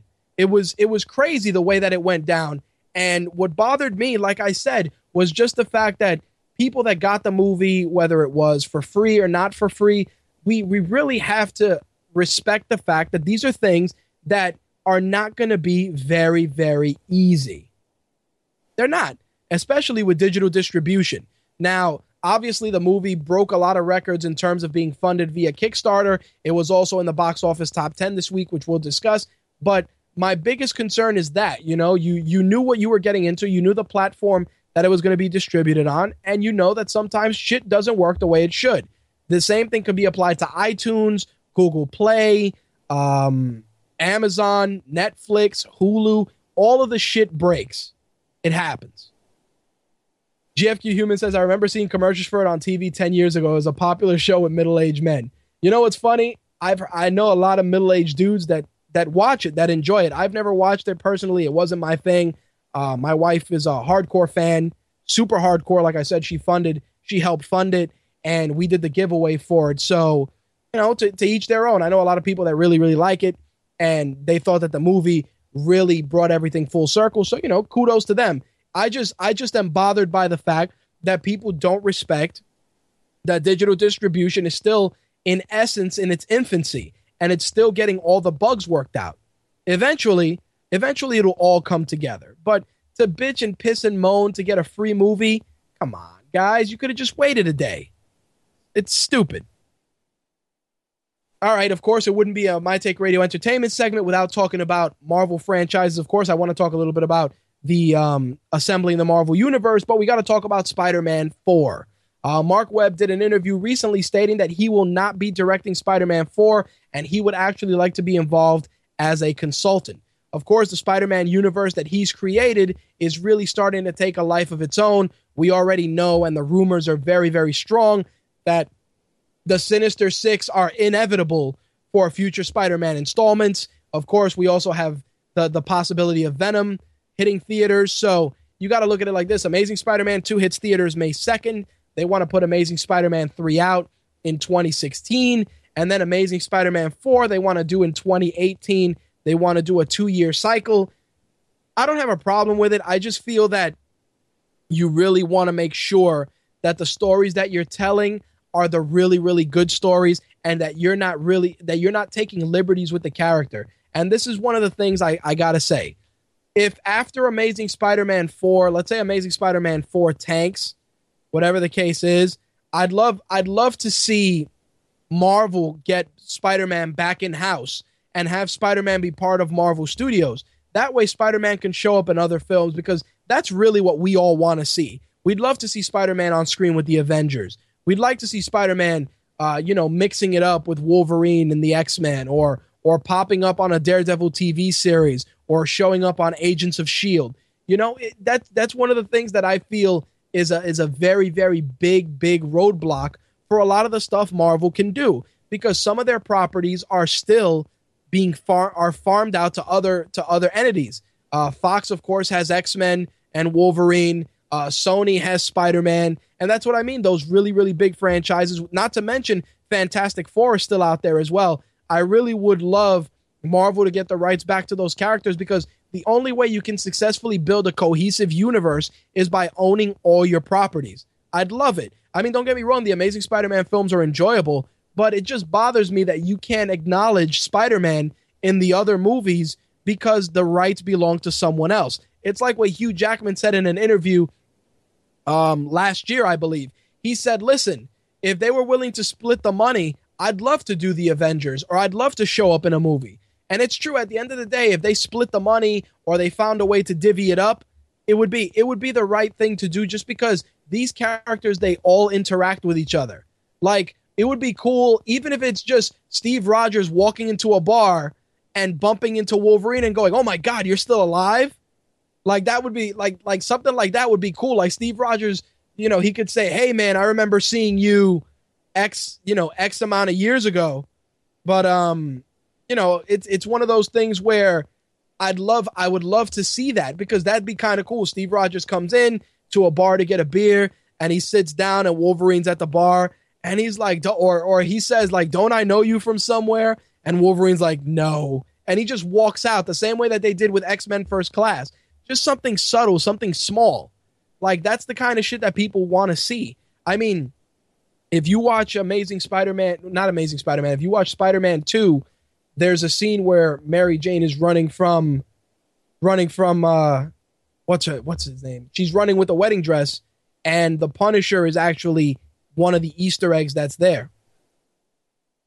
You know, I, I that's one of those things where you want to check that out if you haven't. Same thing if you see I believe it was the second Hulk movie where he was going to commit suicide in the Easter egg and when he causes the avalanche, you can see Steve Rogers frozen in the ice. I mean, it's little Easter eggs like that. Nothing crazy, nothing out of the ordinary, but stuff that fans want to see. I mean, you don't got to put the guys on screen all the time. It's just something that would definitely be worth seeing in the future.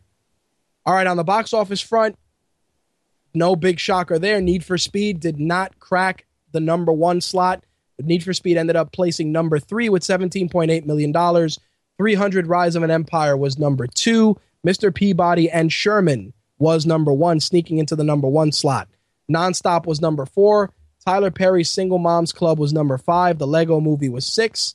Son of God was seven. The Grand Budapest Hotel took the number eight slot. Frozen was number nine. And the Veronica Mars film took the number 10 slot, making $2 million. While we're on the subject of Wolverine, James Mangold has confirmed that there will be a third Wolverine film that will be uh, that will start being filmed after X Men Apocalypse is released. Uh, Mangold responded to that uh, due to it. You know, they asked him a question about it, and he did confirm that we will be getting another Wolverine film. So there you have it. I think uh, you know James Mangold did a very good job with the Wolverine. I liked it, minus him fighting Silver Samurai at the end, which was eh. I felt that the darker tone really fit the movie, and if you watch the uncut director's cut, you can really, really appreciate it. GFQ Human, I have no idea why they're still Tyler Perry movies, but you know, one of the biggest reasons they are cheap to make and they make the money back very quickly. That's that's really it. You know, you watch you watch the the Tyler Perry films and they all have they're all pretty paint by numbers, but they don't cost a lot. So they bring in a substantial amount of revenue because they're cheap to make. Same thing with horror movies horror movies are in that same vein. That's why we get a hundred different versions of certain films because you know they're they're very cheap to make. Slick goes on to say that chicks go to watch them. That's why. You know, it's funny. Slick says that women go to watch them, but I I can't I can't front. I've seen a couple of guys that go to see them too because they have a soft spot for uh, a guy, uh, you know, Tyler Perry and drag as an old woman. Just saying, but again, to each his own. Different strokes for different folks. In some re release news, we are going to be getting a brand new 3D version of The Incredibles, right along with Ratatouille. Of course, the 3D version of Ratatouille will probably make a fuck ton of money just because that's a movie that everybody kind of enjoyed but didn't give credit where credit was due. Maybe a repeat viewing will get people more interested. I liked Ratatouille. It was one of the first Blu-rays I bought. Um, an incredible film in terms of the just the image quality. It's a great reference quality DVD. Uh, the Incredibles. I'm just a huge Incredibles fan, so seeing it come out in 3D is is a plus. Not only that, but of course they will be doing a second Incredibles, which was announced recently, as well as a third Cars film. I don't know why we're going to get one of those, just because the Cars franchise kind of run its course after the first film. So take that for what it's worth. The Incredibles 2 is um, rumored to, uh, th- there's no release date yet, but the funny thing is that Brad Bird is going to be involved, which is pretty cool. Uh, Cars, like I said, doing a third Cars film, snooze worthy to say the least. Um, I will say this, and this is something that, in my opinion, is going to be the the the bigger the bigger hole, and that's the fact that while The Incredibles was a great movie, um, you you want to you want to look at it and say, will a second movie be able to grab people the same way the first one did? Now, of course, superheroes being as popular as they are, it, it'll probably do very well. But the only problem that concerns me is, you know, is it too late? Is it too late to do that?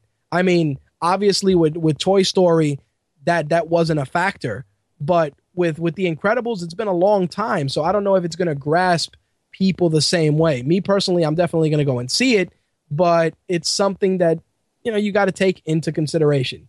Uh, Slick asked that didn't Cars 2 flop and wasn't Cars 3 planes? You know, it's funny you say that, but Cars 2, uh, you know, Cars 2, yeah, even though it flopped, you know, even though it did flop, I do think that they realized that they can get money out of little boys. You know, out of uh, parents with with young sons. The first thing they do is buy their kid a Lightning McQueen or a Mater. So you know, it's one of those things where, you know, you you jump into it and you ask yourselves, why is this being made? And the, the easiest answer is dollars, dollars and cents. That's it. With a brand new Transformers movie on the horizon, we know that a brand new Transformers cartoon was inevitable. Now, I'm very surprised that I didn't hear from Slick after this because I shared an image of trans of the new Transformers cartoon, which is supposed to be taking place right after Transformers Prime. And the interesting part of this is that Bumblebee is a Prime. The image I shared, you know, the image I shared on our Facebook fan page was of Bumblebee Prime, and it's going to be a brand new cartoon which is going to debut in 2015 and what's going to happen is that this series is going to follow Bumblebee as the new leader of the Autobots.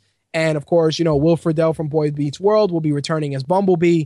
And it's just going to follow um, a brand new set of stories.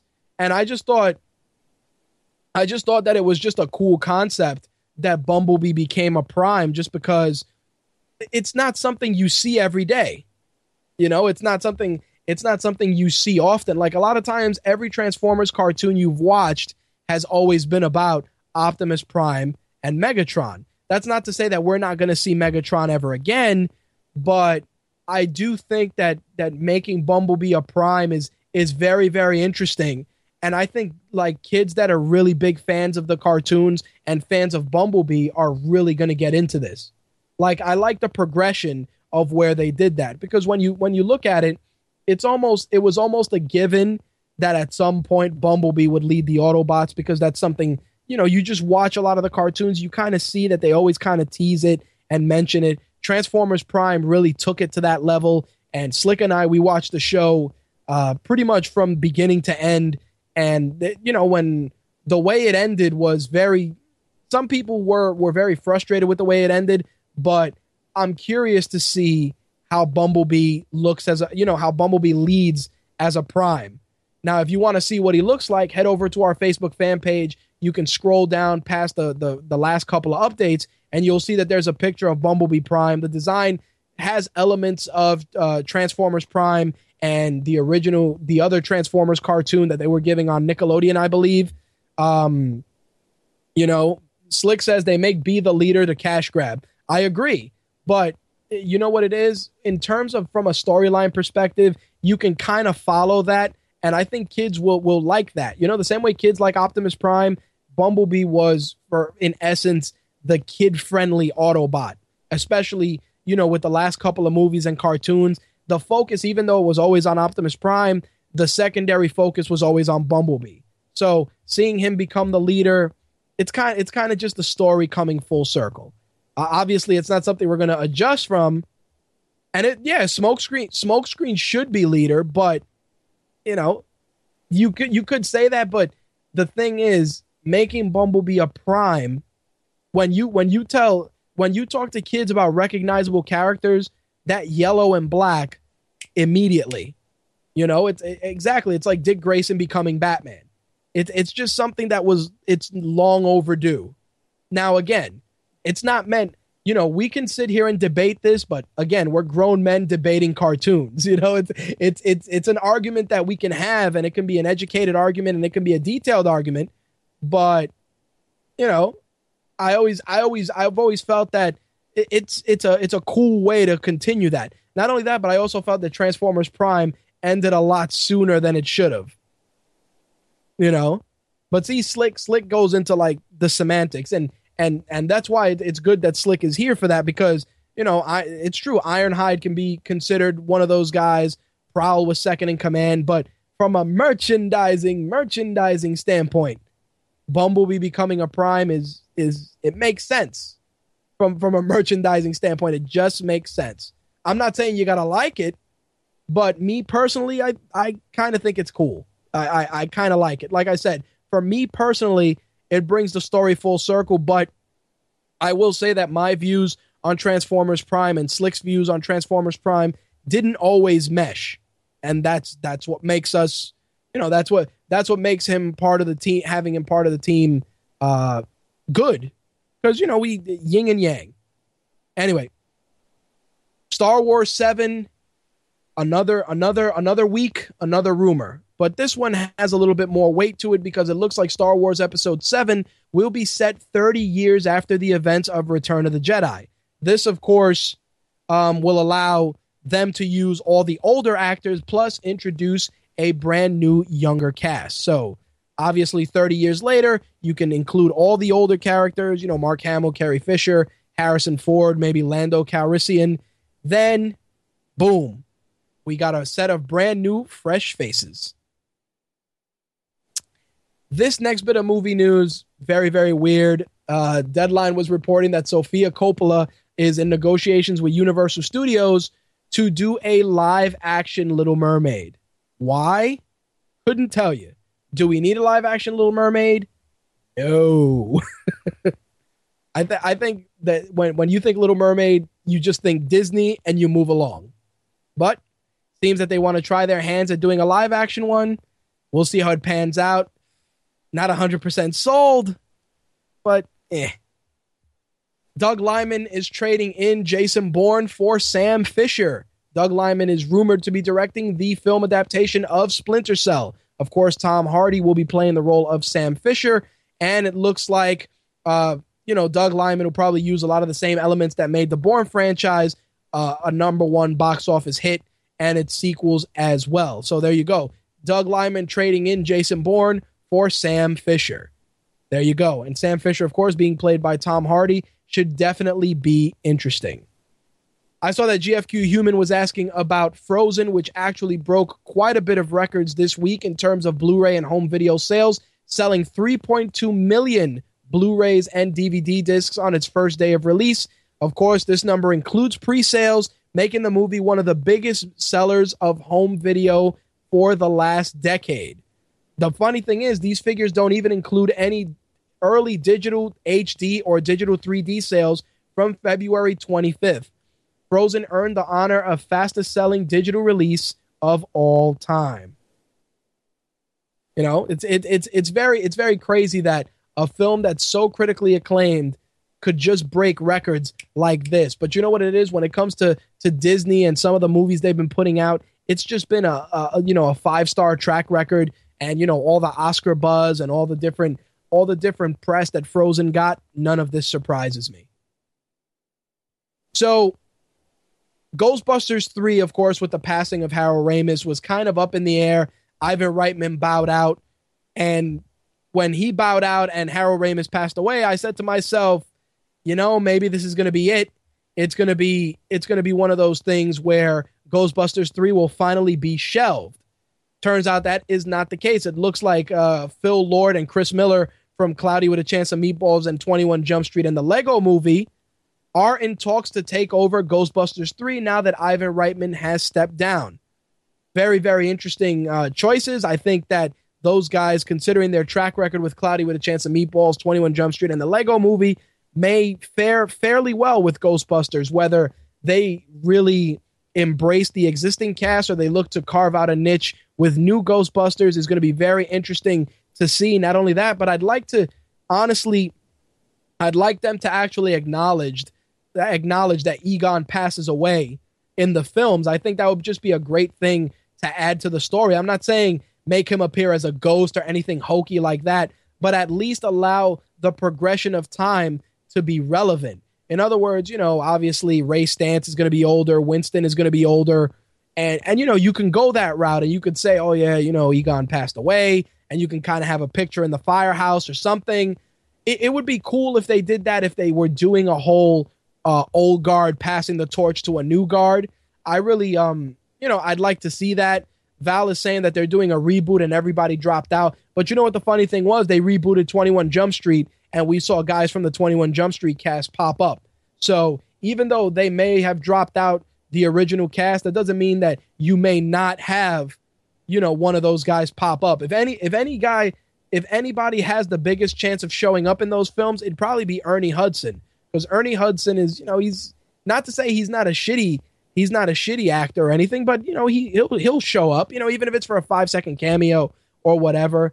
But, you know, everybody nobody wants you know, Val says, yeah, with due to to Harold Ramis's passing, nobody wants to touch it. But you know what the thing is? Nobody wants to touch it, but at the end of the day, money talks, dude. And even in even in death, money still talks. And, you know, Heath Ledger died. That didn't mean that you know nobody. I'm sure we'll we'll see the Joker in a Batman movie at some point, but it's not the end all be all. You know what I mean? Like I would have liked that if you were going to do a Ghostbusters film, you acknowledge Harold Ramis's passing, but you make it part of the story and you do it in a classy way. You know, I think it would be it would be very very cool to see them do it that way. I think acknowledging it that way would just be it would be nice. It would be it would be very it would be a proper send off and and the fans could really appreciate it. If you're an 80s baby and a and a and a girl or or I know a couple of guys that really enjoyed this, you'll appreciate this next bit of news as John M. Chu from GI Joe Retaliation is set to direct a film based on Jem and the Holograms. I kid you not, Jem and the Holograms is being shopped around for a big screen debut. The original series was created by Christy Marx along with Hasbro, Marvel, and Sunbow Productions. It aired in 1985 for three seasons. Of course, that followed the uh, the musical group Jem and the Holograms and the musical alter ego Jerrica Benton. Of course, um, they performed you know rock concerts and all this crazy shit. And you know they they had a an evil band called the Misfits. Here here's the thing. We've seen GI Joe on the big screen. We're waiting for Voltron to come to the big screen because it is inevitable. So seeing Jem on the big screen, look, whatever. like like we've already seen the Smurfs, we've already seen Transformers, we've already seen GI Joe. I'm shocked. I'm shocked that you know that Jem that that it took this long for Jem to hit the big screen. I mean, they put Josie and the Pussycats on the big screen. I can see them doing doing it with Jem as well. Like like I said, uh, I wouldn't be shocked. Like I said, if within the next five years we see a Voltron movie and we start digging into those properties because those properties are just chock full of, of of things that you can bring to the big screen. I know one particular cartoon that if they brought it to the big screen would be incredible, and that was Mask. If you guys were if you guys remember that cartoon, Mask was was is pretty much Fast and Furious with cars that have machine guns, and you know that kind of stuff. I think would be would work with the with the current special effects and the current crop of of Hollywood talent that's out there. I think Mask would work.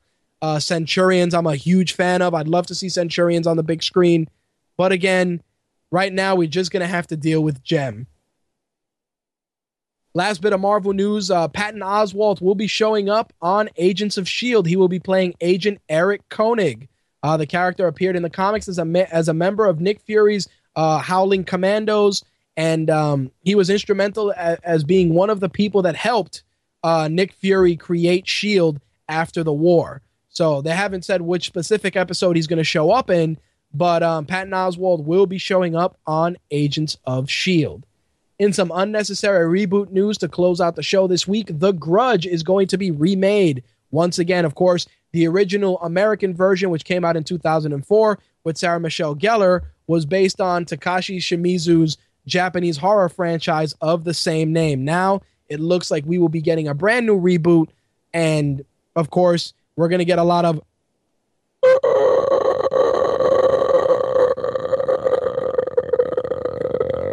as long as we get that, you know, that's always to be that's always to be fun stuff, you know, when you're talking about the grudge. As long as we get creepy sounds like that, it's all good. So there you have it. We're getting a Jem movie.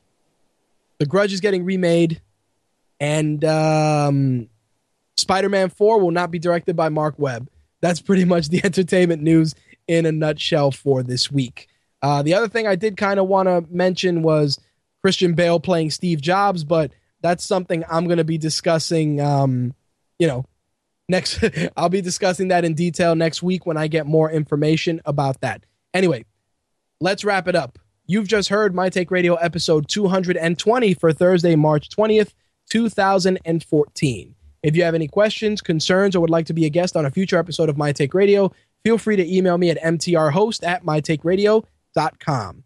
If you're interested in advertising with us or writing for mytakeradio.com, you can email me at mtrhost at mytakeradio.com as well for any information for either of those two things. Last but not least, of course, you can get the complete My Take Radio experience by picking up the My Take Radio app for iOS, Android, and Windows devices. For iOS, of course, iTunes is your source. For Android devices, you will be going to the Amazon Marketplace and you can get the show there. And for Windows devices, you can go to the Windows Store. It is $1.99 cheaper than a cup of coffee. You get 98, uh, 96K stereo episodes of MTR, exclusive content, mobile wallpapers, and we're going to try and get more original stuff for app owners. Like I said, it's $1.99. It's cheaper than a cup of coffee. Otherwise, you can get archived versions of the show via Stitcher, Blog Talk Radio. You can watch reruns on the GFQ network or on YouTube. You can subscribe to our YouTube channel, uh, youtube.com forward slash My Take Radio TV. Also, you can always use TuneIn Radio or Stitcher if that's something you'd prefer. We do ask, and I really would appreciate if you're getting the shows off of iTunes, please take a moment and rate the show. We would really, really appreciate it. All right. Last last thing to take us out is some outro music. And uh, what are we what are we gonna rock with this week? I think uh, you know it's funny because I have such a, a huge uh, folder full of original music to take us out, and every week it's always something different. And I know that Slick was saying that we should go with a little bit of Street Fighter 2. I think this week we are going to honor that request and we're going to go up with we're going to go out with Street Fighter 4's Time to Oil Up by Pixie Tricks and Zircon from ocremix.org. The letter O, the letter C, remix.org. On behalf of myself, Slick, Ben, and the rest of the MTR family. I will catch you guys next week. Thank you all for tuning in. I am out of here. Peace. That's all, folks.